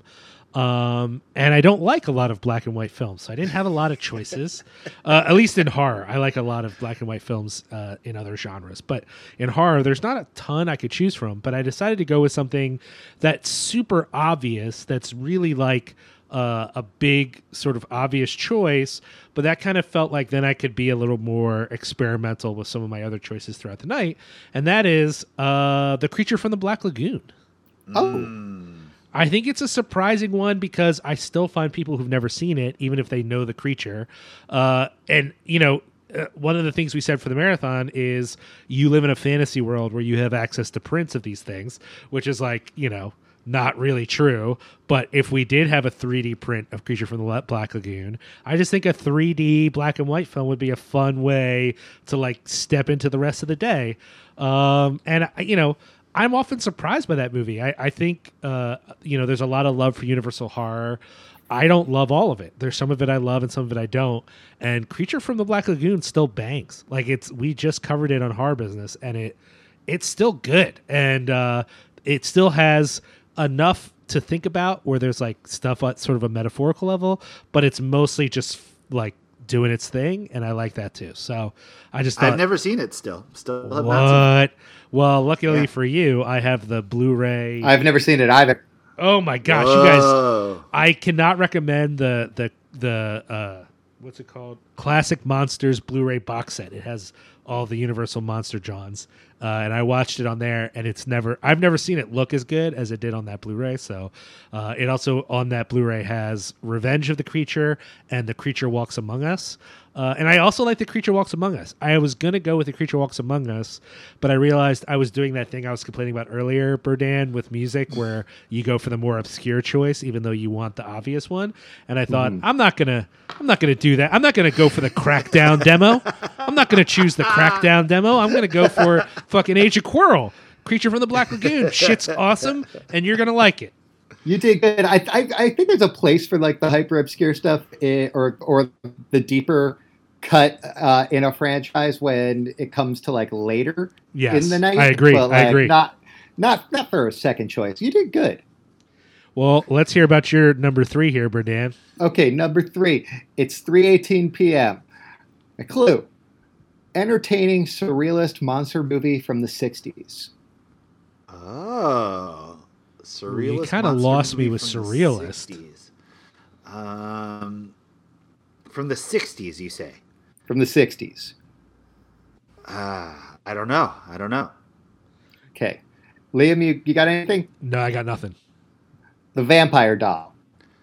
Never seen Whoa, it. Don't even never know it. seen it. Yeah, I don't know what that is. It is. Uh, it, uh, it's a. Uh, it's a Japanese uh, movie. I think it was uh, '61, and it's. Uh, it's part of a, a trilogy um, with uh, with uh, Lake of Dracula and uh, God, I'm forgetting the uh, uh, the third movie. Uh, but uh, but it, it's really quite beautiful, and it's oh, the evil of Dracula, and like none of these have anything really to do with Dracula. There's just like uh, strange Japanese. If you know that aesthetic, especially from the '60s, um, it's a lot of you know things appearing. Uh, it's a lot of beautiful colors. It gets very quiet at moments, um, and it's well, I, I think pretty wonderful. I love that. Duly noted. I want to see it now. Yeah, I'm gonna make an effort to find it. Yeah. Yeah, it's uh, it's floating around out there, so um, yeah, very much worth your time. Duly. It's also short as hell, which is like the, a real How reason that it? I picked it. One hour and eleven minutes. So I appreciate by that. Yeah. So by doing this, like you give people a little bit of, of, of a break. It's still fun. It's still engaging. It's not as like, you know, as kind of like wild as like, you know, like let's say like Has- Hausu or something like that would be. Mm. Um, but it still follows in that in that aesthetic. Um, it's uh, it's great. Um, yeah, very very much worth your time. Mm, all right. All Very right, good. Josh. Good. Number three. What are you doing? Number three. Uh, here's my curveball, y'all. It's a little movie called Color Out of Space because what film festival is complete without an appearance by our man Nick Cage? Now, long I love that you went for a know- new movie. I love that. Yeah, yeah, yeah, yeah. And uh, it's not even my favorite new movie, but I, I liked it. It was fun. And uh, Nick Cage is pretty bugged out in this, John. So I was like, yo, man, imagine going from Darkman to 2 p.m. Color Out of Space. So that's that was my number three selection. So we're Oh, at 2 you- o'clock. You're also so much further or so much earlier in the day because you picked that show first. So like I'm Yeah. already like looking at four, and you're like, yo, I got t- time to play with. Uh, yeah, Yeah, I liked yeah, yeah, I liked Color Out of Space. I think actually, uh, I think actually, uh, it's funny because it's a Lovecraft adaptation that wasn't as Lovecraftian as I thought it would be, but Mm. Yeah. I still really enjoyed it. It I- still has I- Cronenbergy elements too, so it's like still body horror y, you know? Yeah, I, I really like Color Out of Space. I, I liked it more than you know the other other adaptations of of that story that I've seen. You Oh, know, like, sure. like the like the Curse. Um, I think it's I, I think it's great. I think it's really fun to look at. I think it, it's like you know Richard Stanley, very Yeah. much kind of on top of his game. Uh, it, it's cool. I agree. I agree. So for my for my number three, I was thinking, okay, so I started with De Palma. It's very glossy and new. Then I switched lanes to something like 50 sci-fi ish. So I thought, you know, I I gotta go. I gotta hit him with uh with some folk horror. I gotta go with a folk Ooh. folk horror route. I went with the Blood on Satan's Claw. Uh, Ooh, I good think- one. I think uh, I think four o'clock is a good time to be starting to feel a little uncomfortable, and I think that movie is not quite terrifying or anything, but it definitely is uncomfortable at times. Uh, I think it's mostly well known, but it's not hugely well known, uh, and I don't know. I just feel like uh, for my taste. I need something with like a classic feel in any marathon. Uh, so that was that's my that that was sort of my my go to on that one. Um, I had some other things in mind too. Like I I, I cycled through a few Tigon and a few uh, Hammer Johns on there, but I decided to go with Blood on Satan's Claw. Cool, cool. Yeah, Good I think that's great. All right, what's up, Yeah. Redan?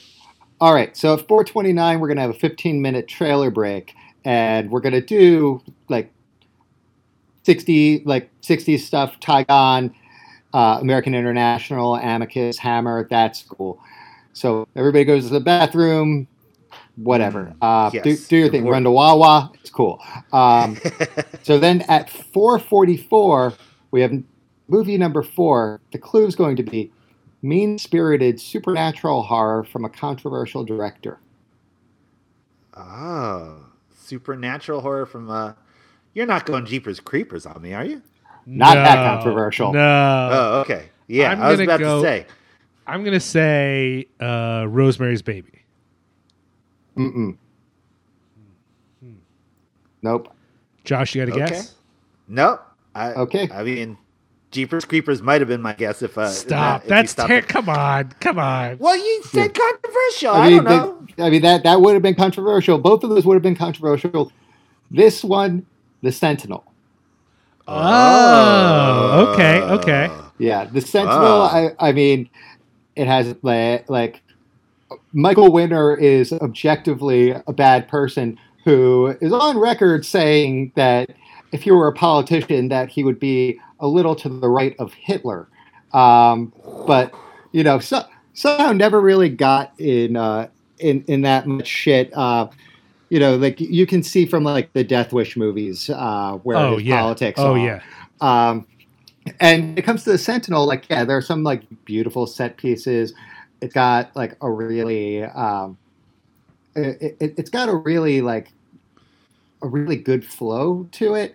But then you know the portal to hell gets opened, and you know not I, I don't I don't give a shit about spoiling this. So um, no, it's too. you know, It's it's been yeah. long enough. It doesn't Yeah. matter. Yeah, he he he uses people with real disabilities uh, in, this scene who are supposed to be demons, and they're just disabled people, and it is so like it, it's so exploitive um, and, and and gross, but like at the same time, like the movie's effective and like yeah, I'm asking you to kind of like wrestle with something very uncomfortable. Uh, I'm I also wrestled with programming this one. I, um, I, you know, I, like.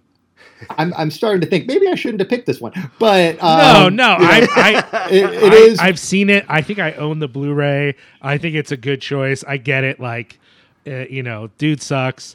Um, I. It's funny because I have a controversial pick later that isn't about the director, but I don't know how people are going to respond to the movie. So we'll see what happens when we get to it. yeah, cool, cool. Yeah, so All right. Josh. Interesting. Okay. Do it, Um, so we just got through Color Out of Space. We're at four o'clock right now in my years. And uh, we go into episode two of Garth Marenghi's Dark Place entitled Hell Hath Fury. It's the episode where uh, the the female doctor Liz finds out, or everyone finds out that she has telekinetic powers. Yes, it's so remember that one. good. So we're I'm gonna give because like okay, so my plan was with my movie marathon, we're gonna watch all six episodes of Garth Marenghi's Dark Place. So that's kind of like the interstitial. You're allowed to take your pee break during that because you know some people don't right. give a shit about no Garth Marenghi. I'm okay with that.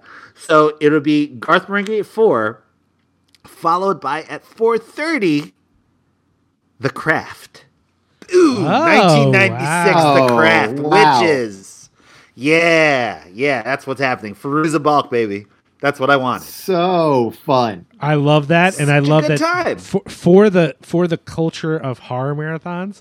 You keep doing these dark picks, like these things that people wouldn't expect. But I love that, and I love the craft. I mean, it's kind of like for a certain segment of folks, like obviously people love the craft, but I think uh, I think it's among like horror obsessive people. I don't know if it always gets the respect it should. I love that movie.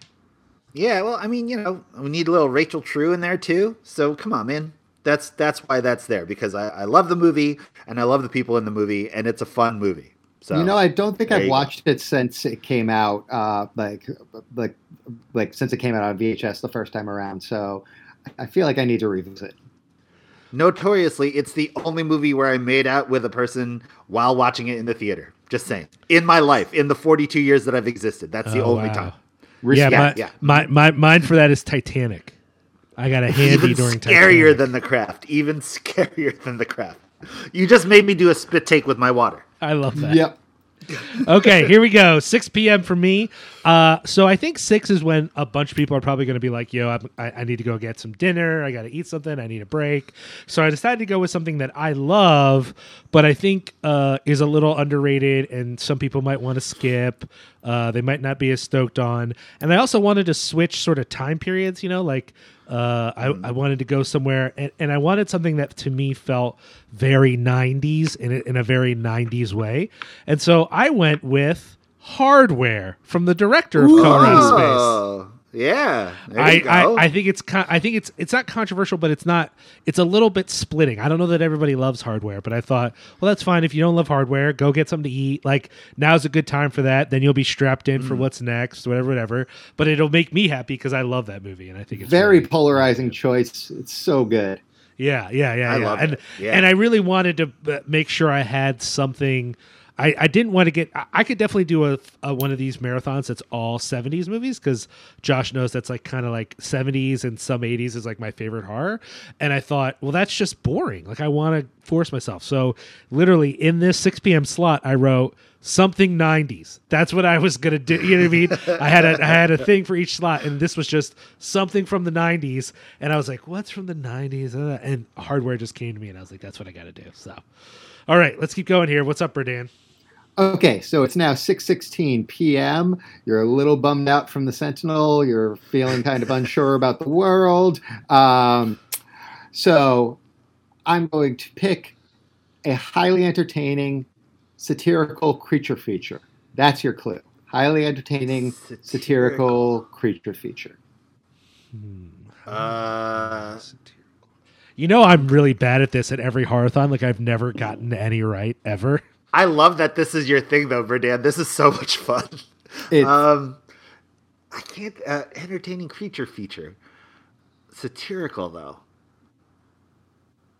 Uh, demons. Gremlins 2. I love that. I love Ah, that. Yeah, That Gremlins is such a good shift. Yeah. it's so Bring- great.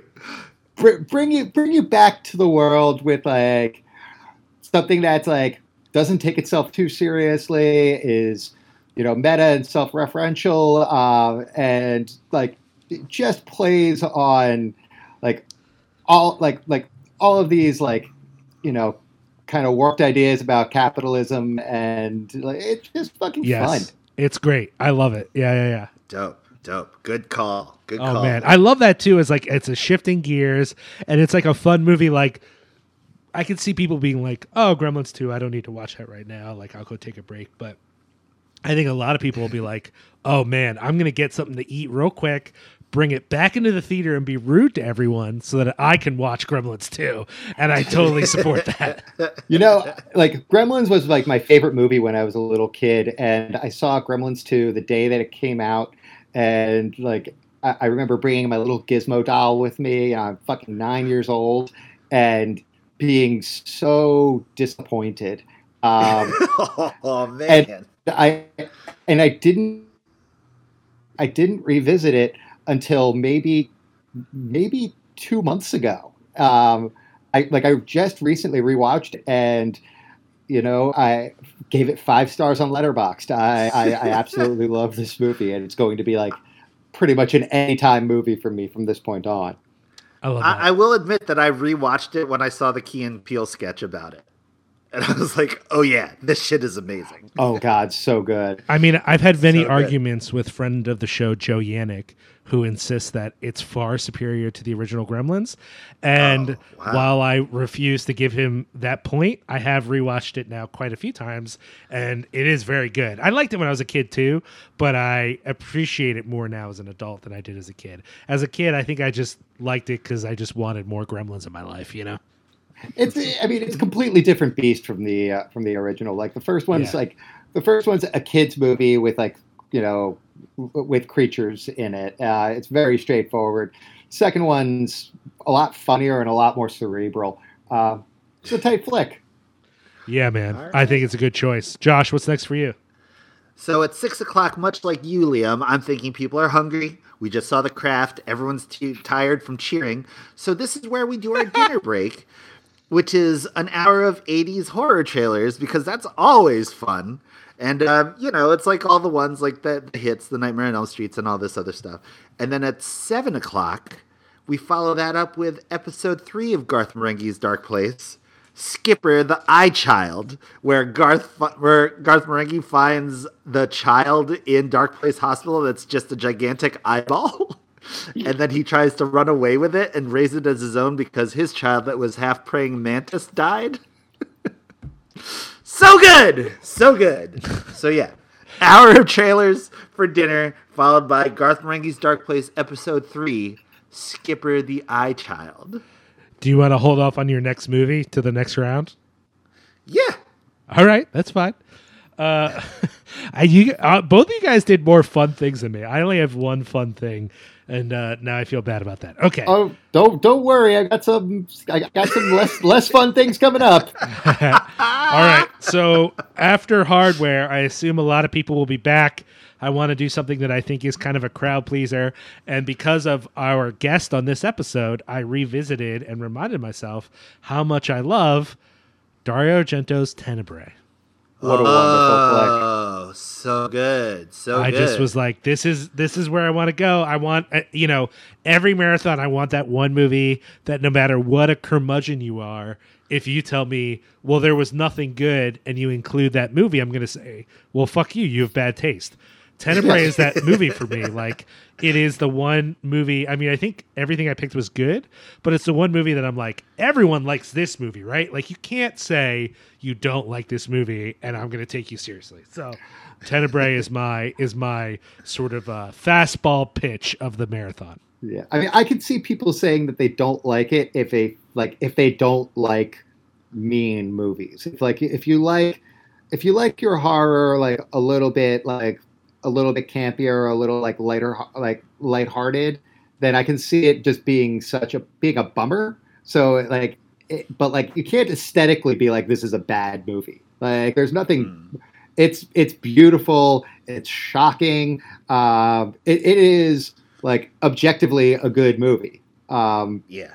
yeah yeah I, I, I that's my favorite argento movie That's awesome. Yeah, I'm a big fan. All right, Berdan, what's next? All right so it's 8.03 p.m um everybody's in a pretty good mood now after um after seeing gremlins 2 and i want to kind of keep up with that so i'm going to pull out the clue is classic living dead action film Uh, Army Day of the Dead. Darkness. Nope. Day of the Dead. Nope. Nope. Okay. Okay. We're we're gonna keep with the good mood here. Nightmare City.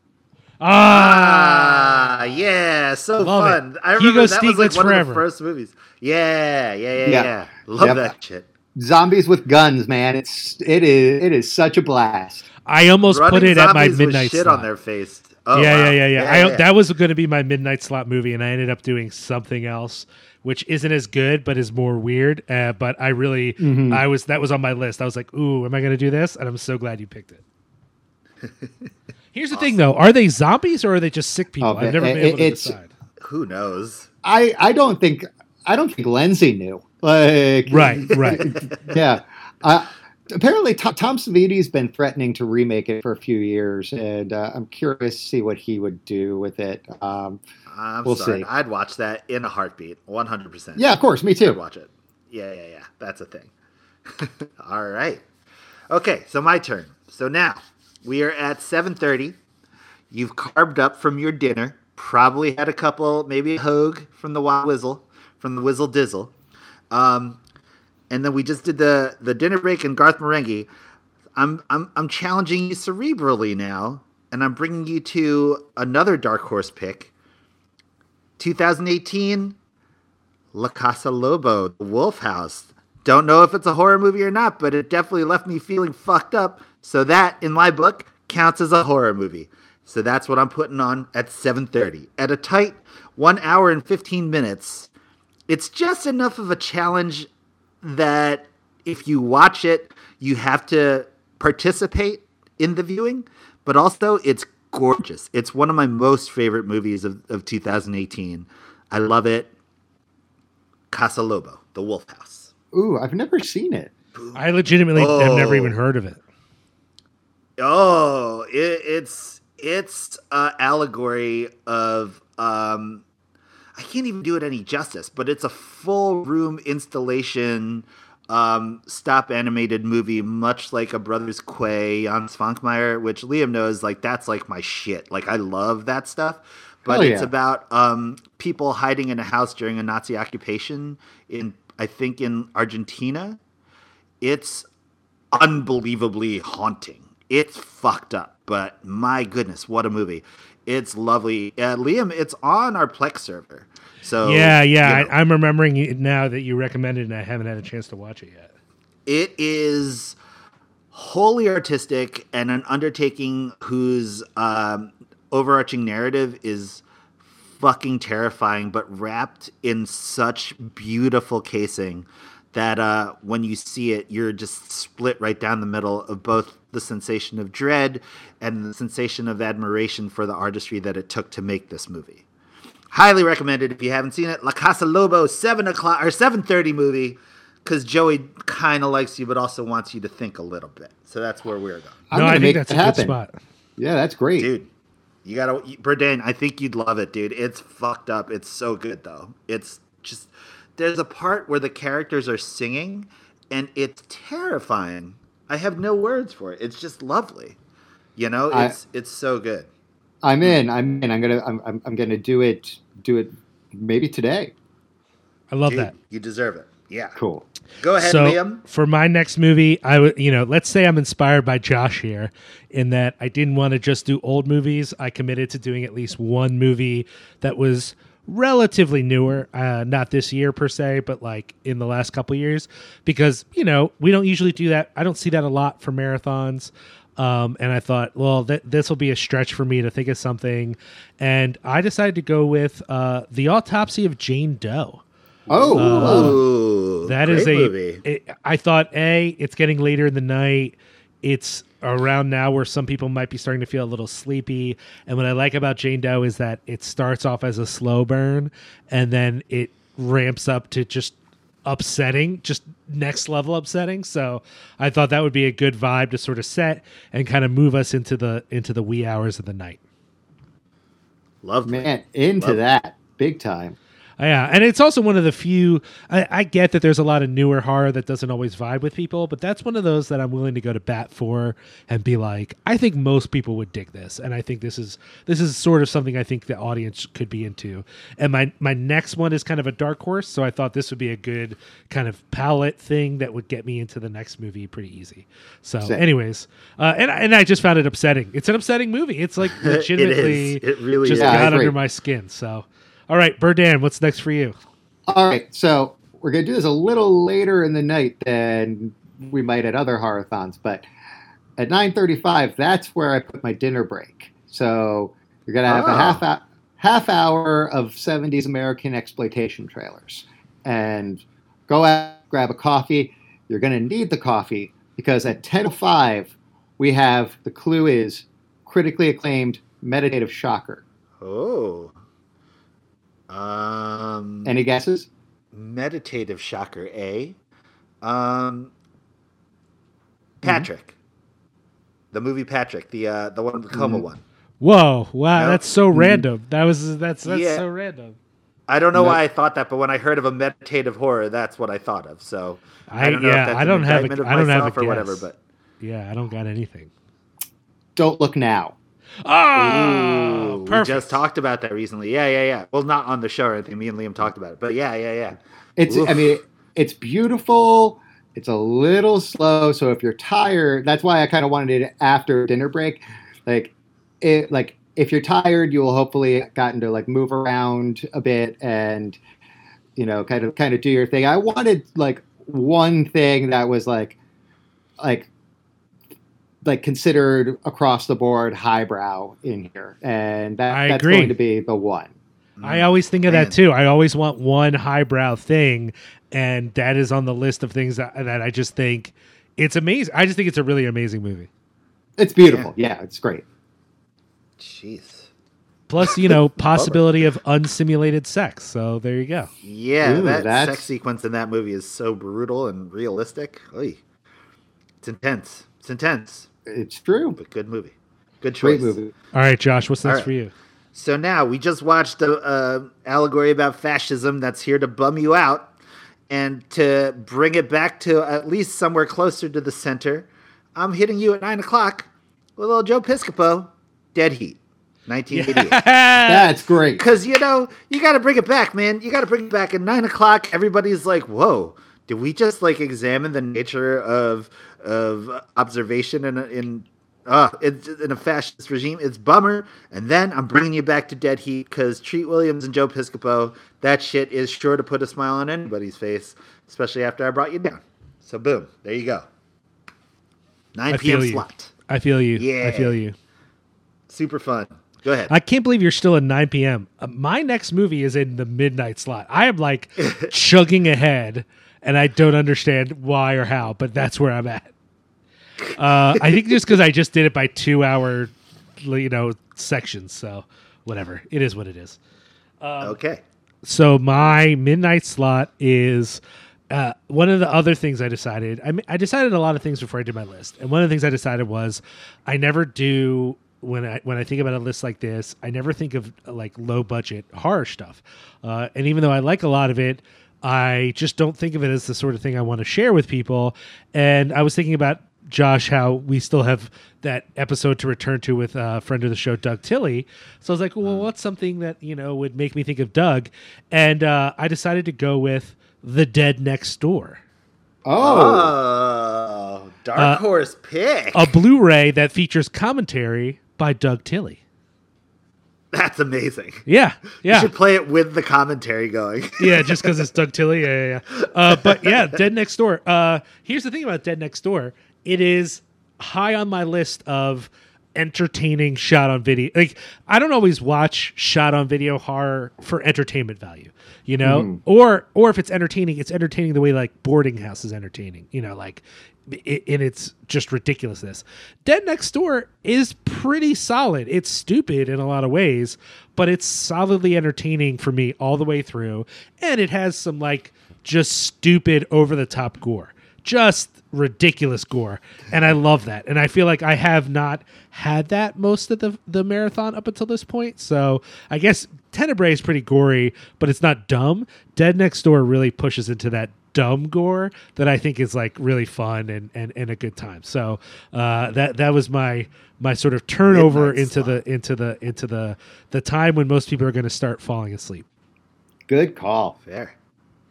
Berdan, what's next for you sir All right, so next we're at 11:55 p.m. Time for the eighth movie, which is The Clue, stylistically influential gothic horror set in space. Uh, Event Horizon. Nope. no come on Uh, I mean, you know.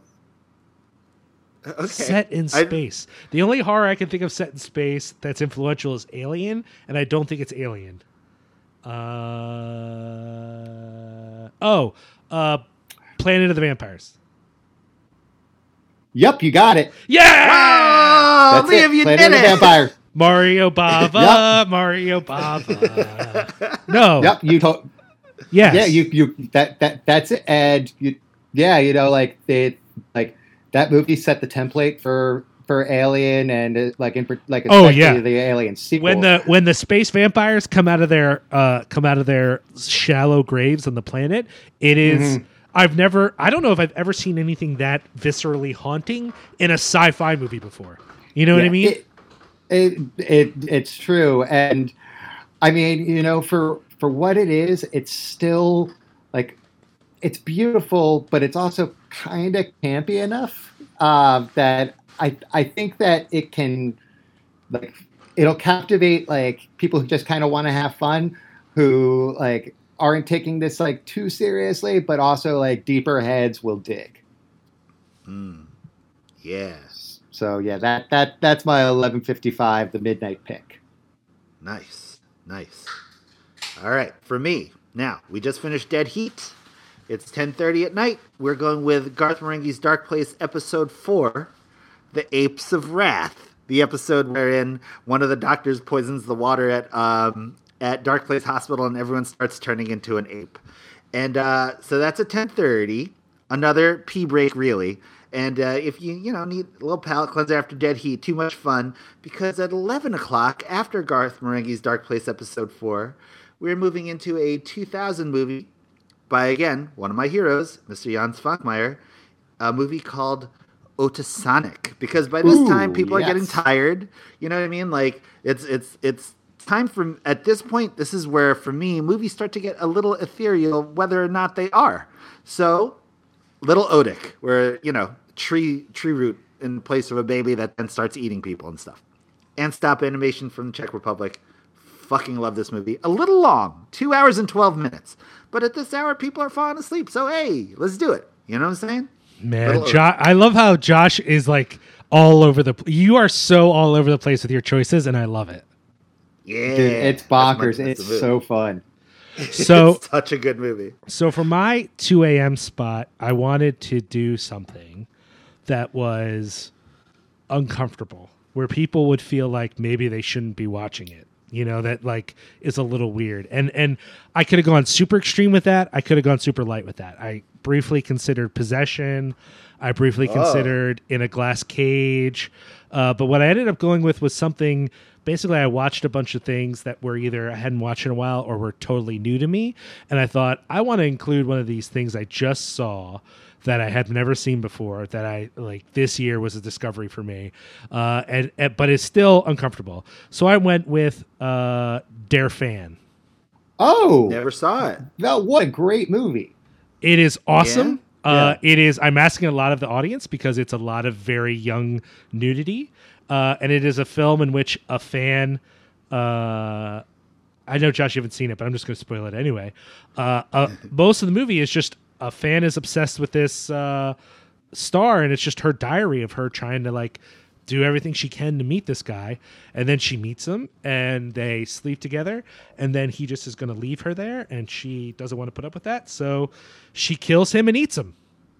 Whoa. The- I got to see this movie. the transition the transition from not a horror movie to a horror movie is so seamless but also disturbing that I thought this is perfect because people will probably fall asleep during all the chill parts and then wake Mm-hmm. up when she's like cutting him up and making soup out of him and I just thought that was magic and so I, I I was like again not that the other choices wouldn't have been good in this spot too but I thought this would be really great and it's something that I just discovered and I wanted to include at least one if not two things that were like new to me in the marathon so The, uh, the kill scene itself is like really shocking too. I, uh, Oh, yeah.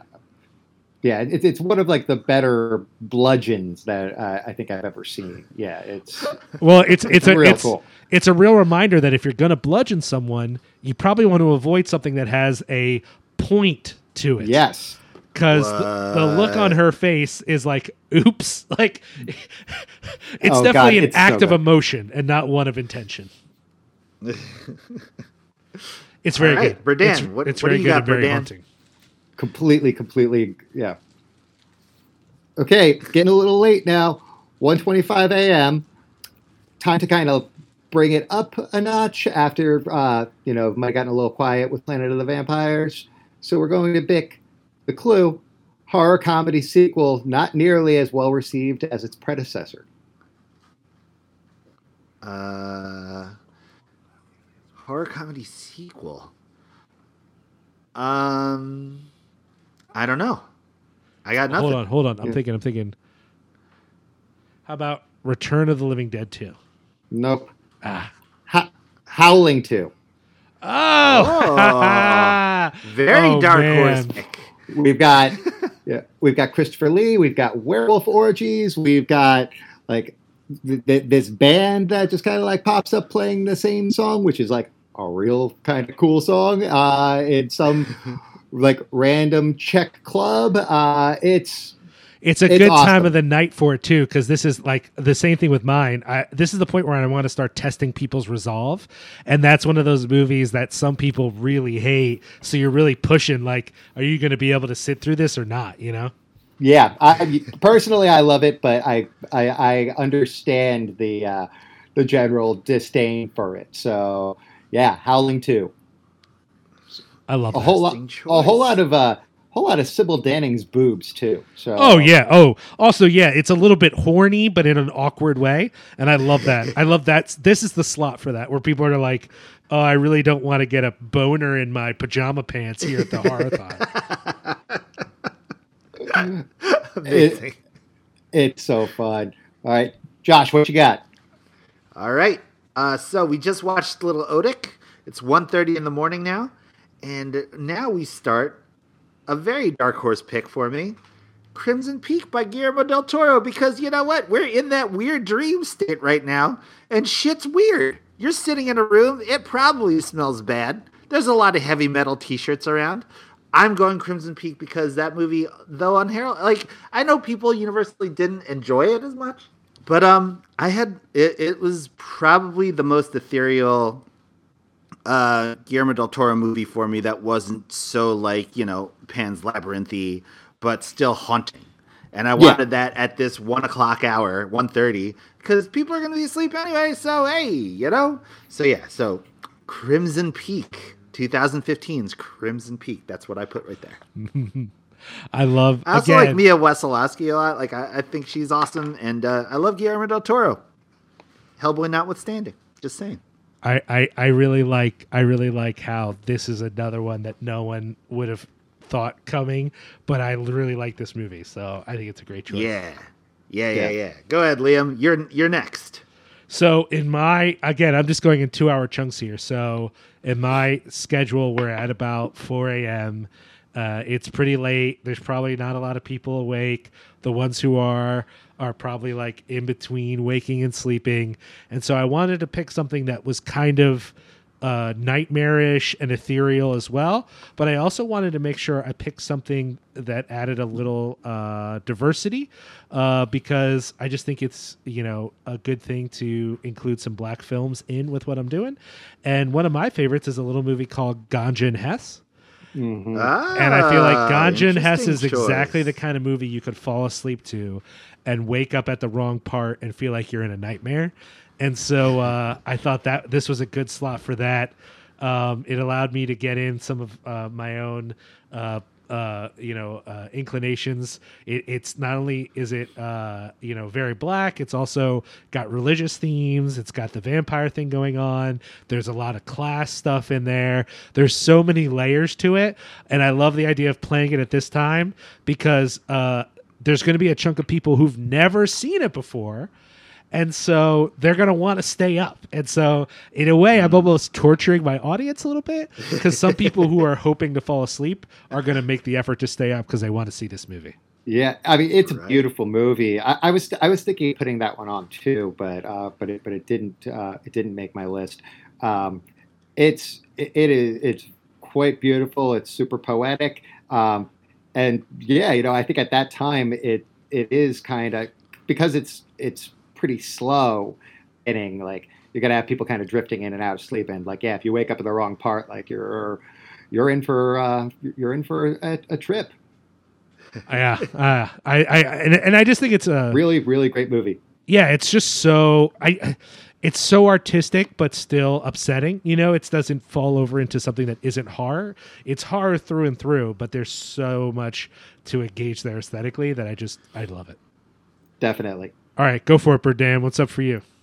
All right, so at 256, we've got some trailers. I'm going to play 80s slashers, kind of fan favorites, you know, like e- like easy popcorn stuff. 3:11 a.m. We've got the 10th movie, and the clue is going to be lighthearted Italian clone of a genre classic. Contamination. Italian. Cl- oh, Not contamination. Ah, dang it. Okay. I don't know. I got nothing. I got nothing. Hell of the Living Dead, ha, ha. Night of the Zombies, whatever you want to call it. yeah. Bruno Mattei, like just like like like just like a of a strange inversion, a little off from Dawn of the Dead, but so much fun.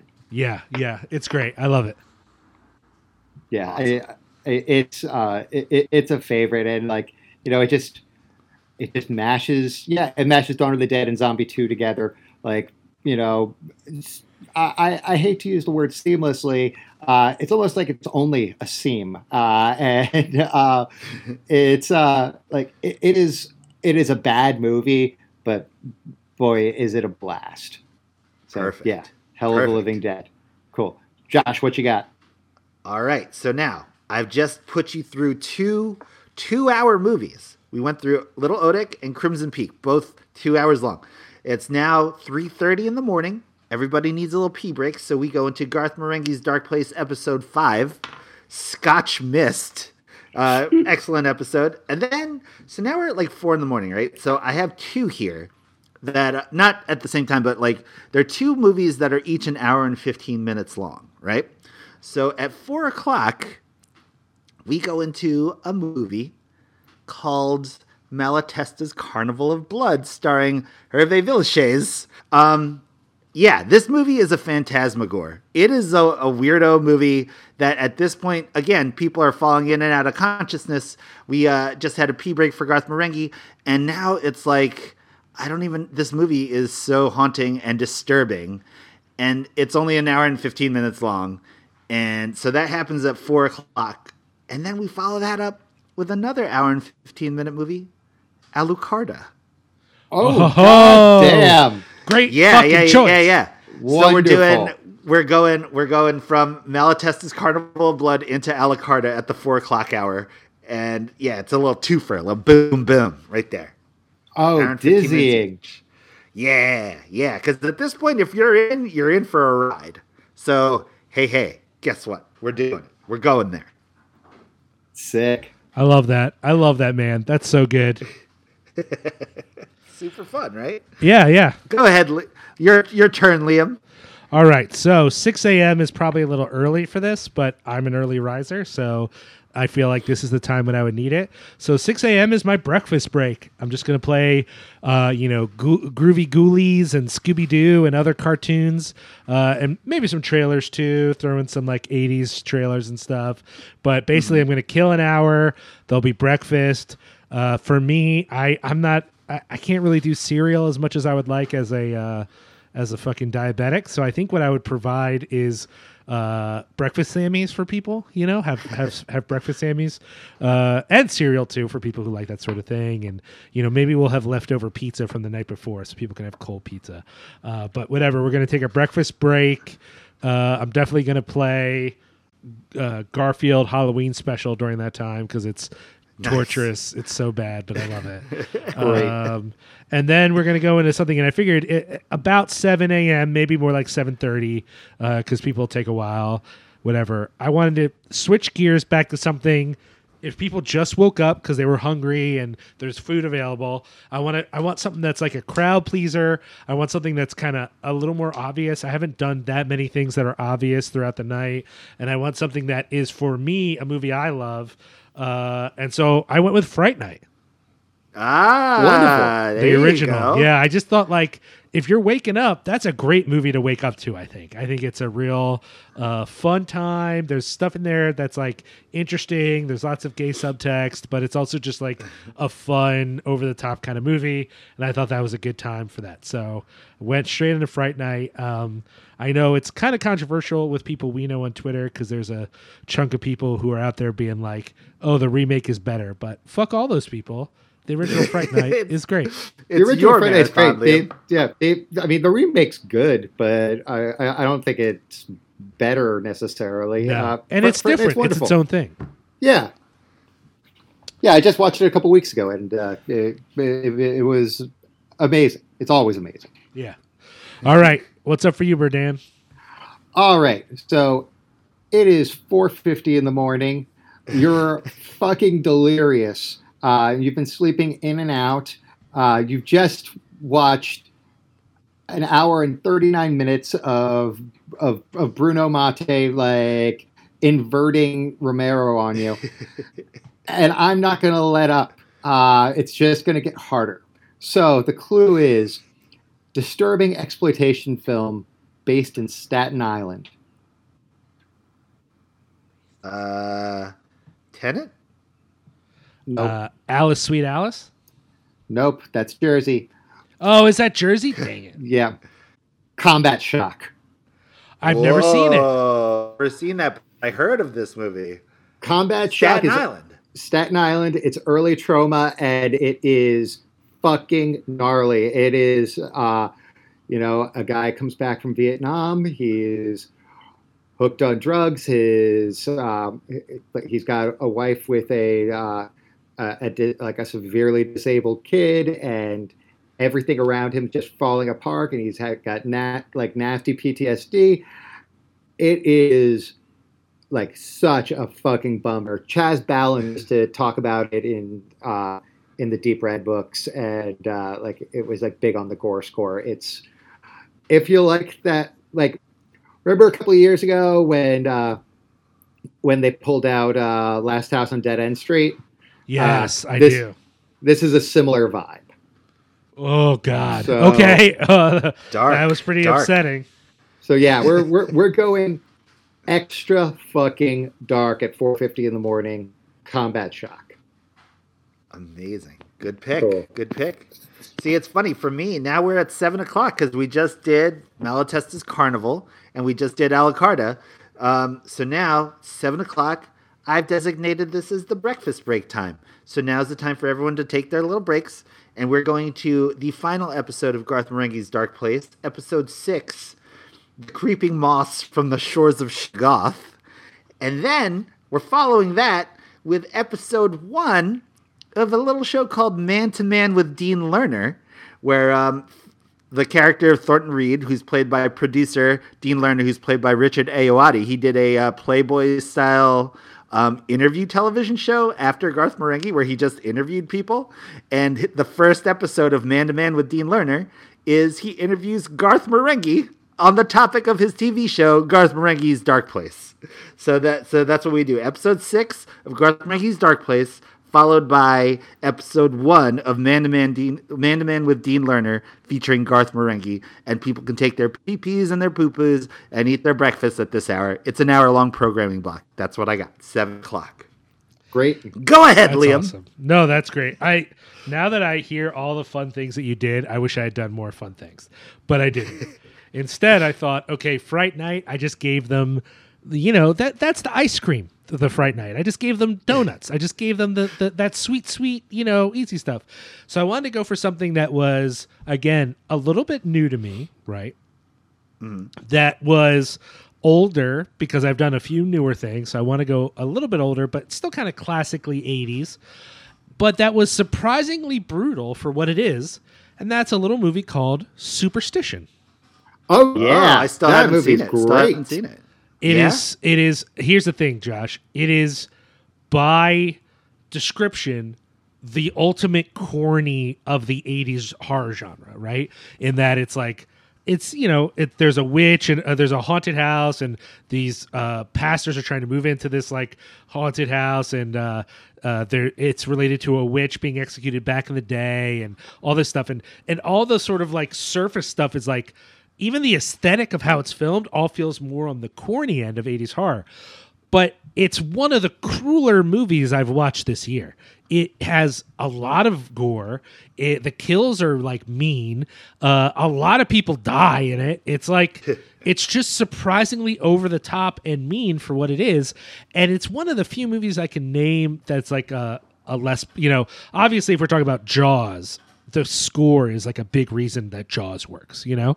But there's not a lot of lower budget horror movies where I can say the score of this fucking movie, every time the over like this like dun dun it's like this like really sort of epic thing comes in, it's actually really upsetting. Like it really works very well with what they're doing. And for what it is, which is like not a big budget movie, not huge names, like not whatever. And it's one that I don't hear talked about as much as I should. It's a surprise. It's kind of a sleeper, upsetting film. Uh, and and I like it. And, it. and I think it does it's a real less is more. You know, you don't see the I, I guess reanimated witch you don't see her very much and what you do see works very well because of that i don't know i, I, I think it's really great Berdan, you like this movie I do like it. If I remember correctly, there's a really good microwave scene. oh yes oh yes Yeah. Yeah, I, I, it, I remember it. It's like it's sufficiently gross. It's sufficiently creepy. Uh, I, I like it a lot. It's been a few years. I need to revisit, but yeah, definitely type flick. Yeah, and what I like about it is it's not, you know, I I I, I could have been going with any sort of classic, obvious, everyone's into it thing, and I thought, what's something that works very well is very exciting, but there's a chunk of people who maybe haven't had a chance to see it because that was me. I had heard about it for a while, and I fa- finally managed to catch it, rewatched it again last night, and I was I was a little not sure about it for this spot, and after rewatching it last night, I was like, I'm fucking in. Like this is what we're doing. So. Yeah, totally. I mean, Yeah. I saw it on like I'd I'd heard about it for a long time, but I like it wasn't around. Uh, it was like it was hard to find, and then I saw it on HBO a few years ago, uh, and like not like in like the heyday of HBO, like when or like you know Cinemax, Showtime, when we used to see all this crazy shit. This was within the past three years, and I yeah, it, it, like, I was like, this, this is a, a strange pick for them. Okay, wonderful, yeah, totally, totally great movie. All right, what's next for you, sir? Okay, so it's six twenty one a.m. You are fucking drained, and I'm what I'm gonna pull out might let it up for you a little bit, or it might make it worse. Um, the clue is sleazy sequel to a famous supernatural film. Sleazy sequel to a famous supernatural film. Um, ah, I don't know. I'm gonna say Exorcist to the Heretic. Not sleazy enough.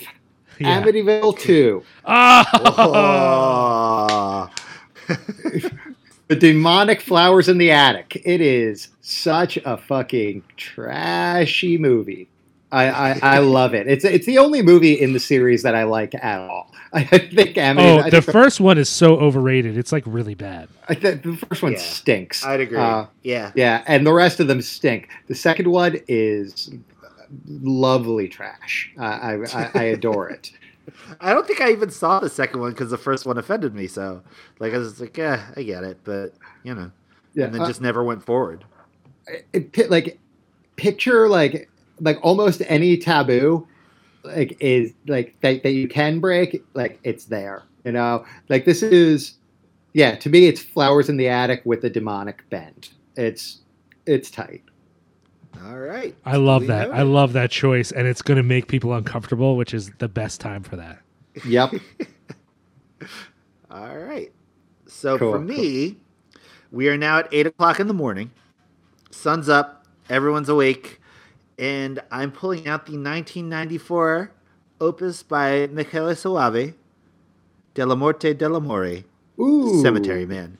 Because it's it. the perfect for me. It's like a perfect morning movie because it's like this mix of horror and Britannica in a way that I just happen to really love, and it's got Gnaghi in there. So that's what I'm waking everybody up with. Eight o'clock, Cemetery Man. I love that. I love Rupert that Everett. movie. Yeah, That is, that is a pleasant cup of coffee, man. There you go, great. man. That's a good time, right? Everyone's gonna be psyched Perfect and time. feeling it and looking at everybody, being like, "Yeah, yeah, this is awesome." And you're seeing it on film. It's a good time. It smells kind of bad in the room now, but you know we're okay with it. Could be fine. Could be worse. That's It all. I'm just seems like a good movie to have on too while you're like sipping your coffee and just sort of waking Yeah. up and whatever. Yeah, yeah, yeah. I feel you on that, man. All right, go ahead, Liam. Well, because of my poor timing, I'm basically done. This is it for me. It's 11 a.m. I'm only going to get one movie in. Uh, like, granted, it probably won't be. It'd probably be more like 10:30 or something. Um, and I, and I'm kind of reminded after doing this with y'all, the next time I do this, which I do think I want to do this again next year. Uh, I want to do the actual timing because I bet I could squeeze another movie in. But based upon my thing, I'm done. And I, I I struggled with how to end it because I thought about something like demons where people are leaving a theater you know what i mean uh, i thought about uh, other things where like people are trapped in the dark and they escape all that kind of stuff but instead i thought you know i've done a lot of movies here that i was basing upon the marathon and i didn't pick a ton of movies that are just about me and like being like, okay, this is what I want to end with. And so I decided to go with something that Josh knows I'm obsessed with. It's one of my favorite movies. A lot of other people are, but it, I think for this director, it can be sort of a sleepy hit. Uh, and it's, I think, upbeat enough. Uh, although the ending's kind of dark, but whatever. Um, that I, I like to end a fest with it, and that is They Live. Ah, Oh. yes. Damn. Yes. It is one of my That's favorite good. Carpenter films. I know uh, for a lot of people, it's it's not you know it's not the the the masterpiece that The Thing or Halloween is, but uh, but for me, it's it's it it has been important to me since I saw it as a kid on like uh I don't even think it was cable. I think I first saw it on UHF. You know what I mean? Like Yeah. Ah. PHL 17. I think I first saw it. And uh eventually rented it, then watched it every time it was on cable that I could find it. Like it's just been an important movie to me in a long time and I thought this is a way for me to end this on a personal touch. This is one of my all-time favorite movies. I love Roddy Roddy Piper in it. I love the not so subtle anti-capitalism, anti-Reagan message. Um, yeah, I love the huge fight scene. Again, I, I probably love even the things that people find objectionable about the film. I love so they live. That's how I want to wrap up. I want to send everybody out on a what is for me a very positive note, and that's that's it. They live. I'm dude. I, I'm so with you. Good, good, good choice. Good choice. Um, so it, it's my turn again, right? It sure Yeah, yeah, is. Okay. So it's 8:05 a.m. I'm gonna.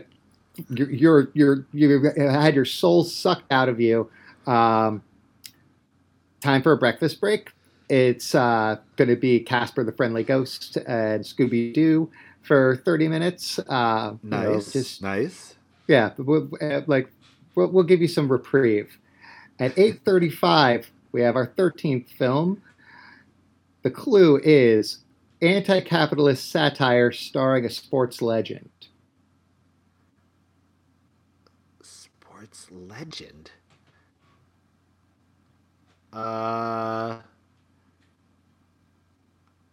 I don't know. Is Michael Jordan in any horror movies? I have no idea. I don't know anything about sports, so you know, the crossover of sports legend and horror movie is still un- uncharted territory for me. I have no Mhm. idea.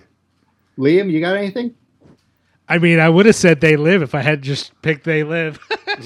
well, I mean, wrestling is a sport, and it and they live is an anti-capitalist satire, and that is the movie that I chose. at number 13.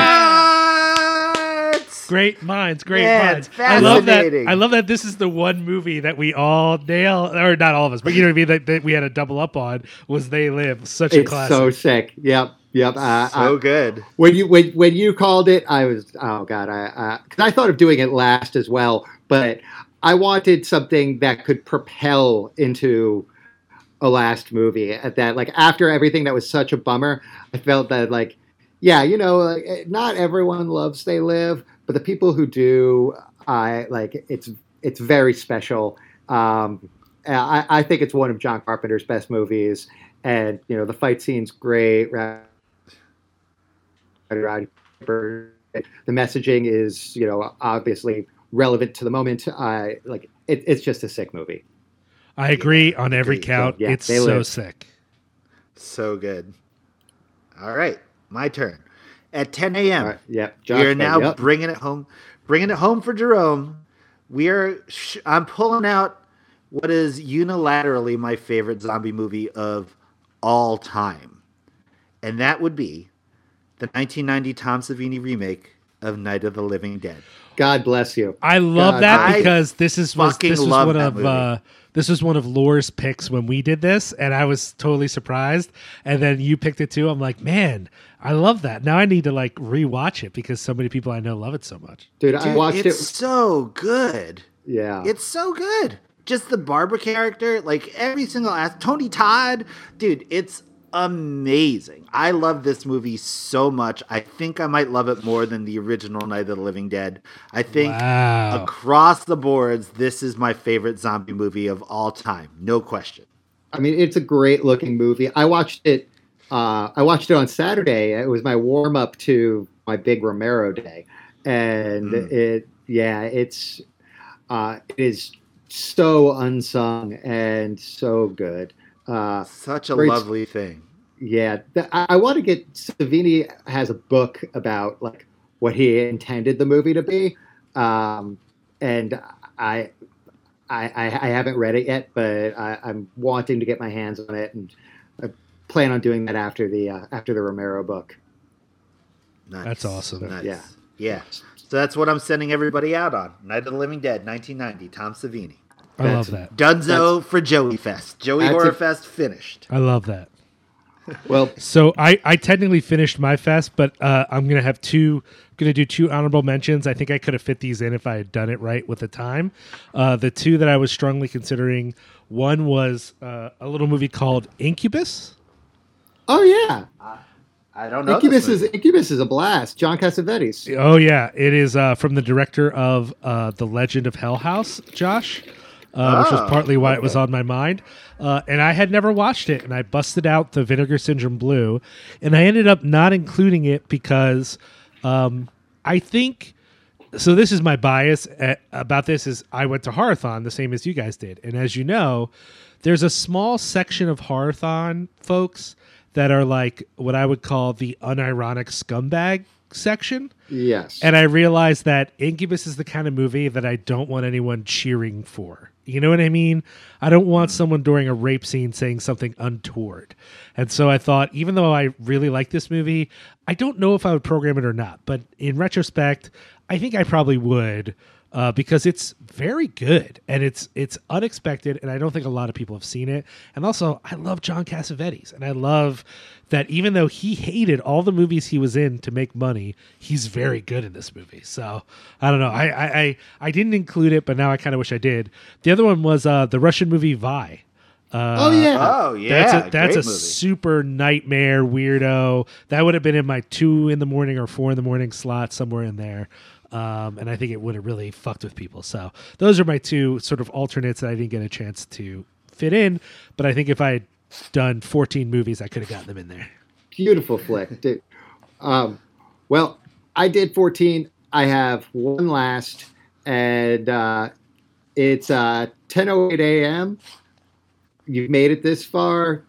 You, you, everybody, pat themselves on the back, clap, whatever. And I pulled out a meta horror blockbuster. Meta horror blockbuster. Um, I'm going Hellraiser. I'm going Scream. God, Liam, you're crushing these. What? Yo, you know what's funny? I've gotten three of your clues. That's Yep. the most I've ever gotten at a Horathon. I got three one year, and I was like, I'm a god. that I, I mean, uh, that's more. I, I think I might have gotten one once, you know. Uh, and yeah, man, uh, Scream, last movie of the night. I wanted to do something. You know, Scream, like at its heart, is a movie about people who love horror. And Right. if you've just sat through a 24-hour marathon, I think that it should be like you know about us and as a community and like yeah you know like so make a movie like i was i was thinking wes craven's new nightmare too but that's like a little too dark um i felt like scream was appropriate um so so yeah that'll take you to 11:59 when the lights come on Perfect. You nailed this, Berdan. Perfect. Like I Yeah, love Berdan, I, that's awesome. I love all of our lists. Like I think we all did a good job, but Berdan, you really got it down with the timing and everything and figuring out 14 movies. I literally thought like, oh, I'm asking too much of Berdan. I, I, I won't push for a full list. And now I'm like, man, he nailed it. I should have done that too. But I, I honestly just didn't have time to get that Dude. much done. Well, number one, I have nothing but time, and number two, like this is like my favorite shit in in the entire world. Number three, this is the hardest I've ever worked on anything in my entire life. I think I've said that, that. already. I love that. Like, but yeah, you know, uh, and I part of me wants to like take this for a spin, uh, like like on Halloween or around there, and see if I can see how far I can get into it. Um, I agree.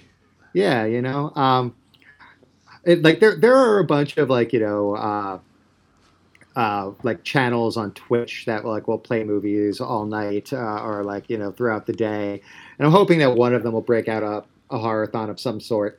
But if not, then I don't know. I, I like I, I think that like between the three of us, we have some pretty solid suggestions and can I uh, agree. I can agree. kill some time. Oh, I mean, we've talked about. If I knew more about Twitch, I've thought about doing a a, a Cinepunks Twitch channel that we just screen stuff on. But I don't really know that much about it yet. I've watched a little bit, but not enough to really know how it all works. You know, so I don't know. It might it, it might be worth thinking about. It's dude, Yeah. it's so like there's some really cool. Do you guys follow Cathode at all? Have you have you seen that yet? I haven't. I haven't. It's it's out of the West Coast, uh, but every night, uh, I think with the exception of Saturdays or Sundays, they play just a, a new curated lineup of psychotronic movies, and it's like, like it's always it's always based around a theme, and it's always fucking awesome. I love that. Mm, duly So, noted. yeah, We're gonna yeah. search that out. That sounds Yeah, amazing. Well, here- Cathode Cinema. Well, here's the thing, though, y'all. Uh, we love talking to Berdan and we love this topic, but this is a long episode, so we better wrap it, It is. on up. Uh, Right, thank right. you so much. like the marathons we've described. Exactly. This episode has been a marathon. Uh, yeah, I think this has been near three hours. Sorry, guys. Yeah. No, not a way, problem, This not has a Felt like 15 minutes, man. I It was love so talking good. to Berdan. Dan. It was It's so awesome. good. So, A, I want to thank everyone listening that they made it to the end of this episode. Berdan, we want to thank you for coming on. We're so glad we finally had you on the the show. We you need to come on again soon. Uh, we love you. We think you're great. Oh, dude, I love you guys too. Thank you so much for having me. This was a wonderful way to fucking murder a Wednesday. Yeah, yeah. Obviously, everyone should be a fan of all of your bands, including Uniform, and they should definitely get the new record. Uh, do you want people to follow any of your social medias or anything like that? Anything you want to put out there? yeah, you know, um, like Uniform Instagram, somewhat active. Uh, we make a joke here and there. If you want to follow the Uniform NYC tra- uh, Twitter, I'm on there literally all day long, uh, saying whatever pops into my mind, which is not necessarily the best thing. But I'd love for you to join me. Um, and uh, yeah, I, I guess we have a Facebook. I don't know. I don't fucking look at it. Um, so yeah, I don't know. I, I play stupid music. Come come follow my band. and Talk shit with me. love that. Love that. Love that. We love we love a lot of your stupid music, man. And uh, but Yeah, mo- man. more than that, I like being your friend. So I love you're- being your Yay. friend. It was so great talking to you guys. Thank you so much for having me. Hey, y'all. Uh, Yes. thank you for listening. Please uh, check out our sponsors, Ex- Essex Coffee Roasters and Lehigh Valley Apparel Creations. Check out some of the other shows on the network. There's cool new Halloween episodes of Evil Eye and Weird and Obscure Pod. And uh, also, you know, big ups to friend of not just this show, but to our man Berdan here, Dana Bellatier, and her show, Help for the Helpers. Uh, uh, they have a new episode dropping every week of that show. Uh, and, you know, just check out everything at cinepunks.com, C I N E P O N X.com. Josh, if they want to follow us on social media, where can they find us? They can find us at Cinepunks on the tweeters and also at Cinepunks on the Instagriz. Liam is at Liam Rules. I'm at Pokey Fat Boy. And uh, yeah, yeah, we're out there, baby. Come find us. Come find us. Do all the things, man. Rate, review, subscribe. Tell your Oh, yeah. friends. Rate, check it review, out. Buy a shirt. We got all that shit. Get some coffee. That's the shit. You know what I'm saying? Because Yeah. we love y'all. Yeah. All right. Episode 120, wrapping up. Thank you very much. Smoke Bomb. Smoke bomb. Do you like spooky movies? Hair raising tales, Insightful criticism. judgmental hot takes, then you're going to love Horror Business, the horror podcast on the Cinepunks Podcast Network dedicated to all things weird and spooky. My name is Liam O'Donnell. And I'm Justin Lohr. And every episode, we're going to tear apart your favorite and not so favorite horror movies to get to the bottom of what makes these movies great or maybe not great. Whether it's The Beyond, Prince of Darkness, or Inseminoid, we dive in on a double feature every episode, and then we talk about it. Some of our insights are great, and sometimes we just complain. So if we have to suffer through it, so do you. Horror Business, available anywhere you find fine podcast products.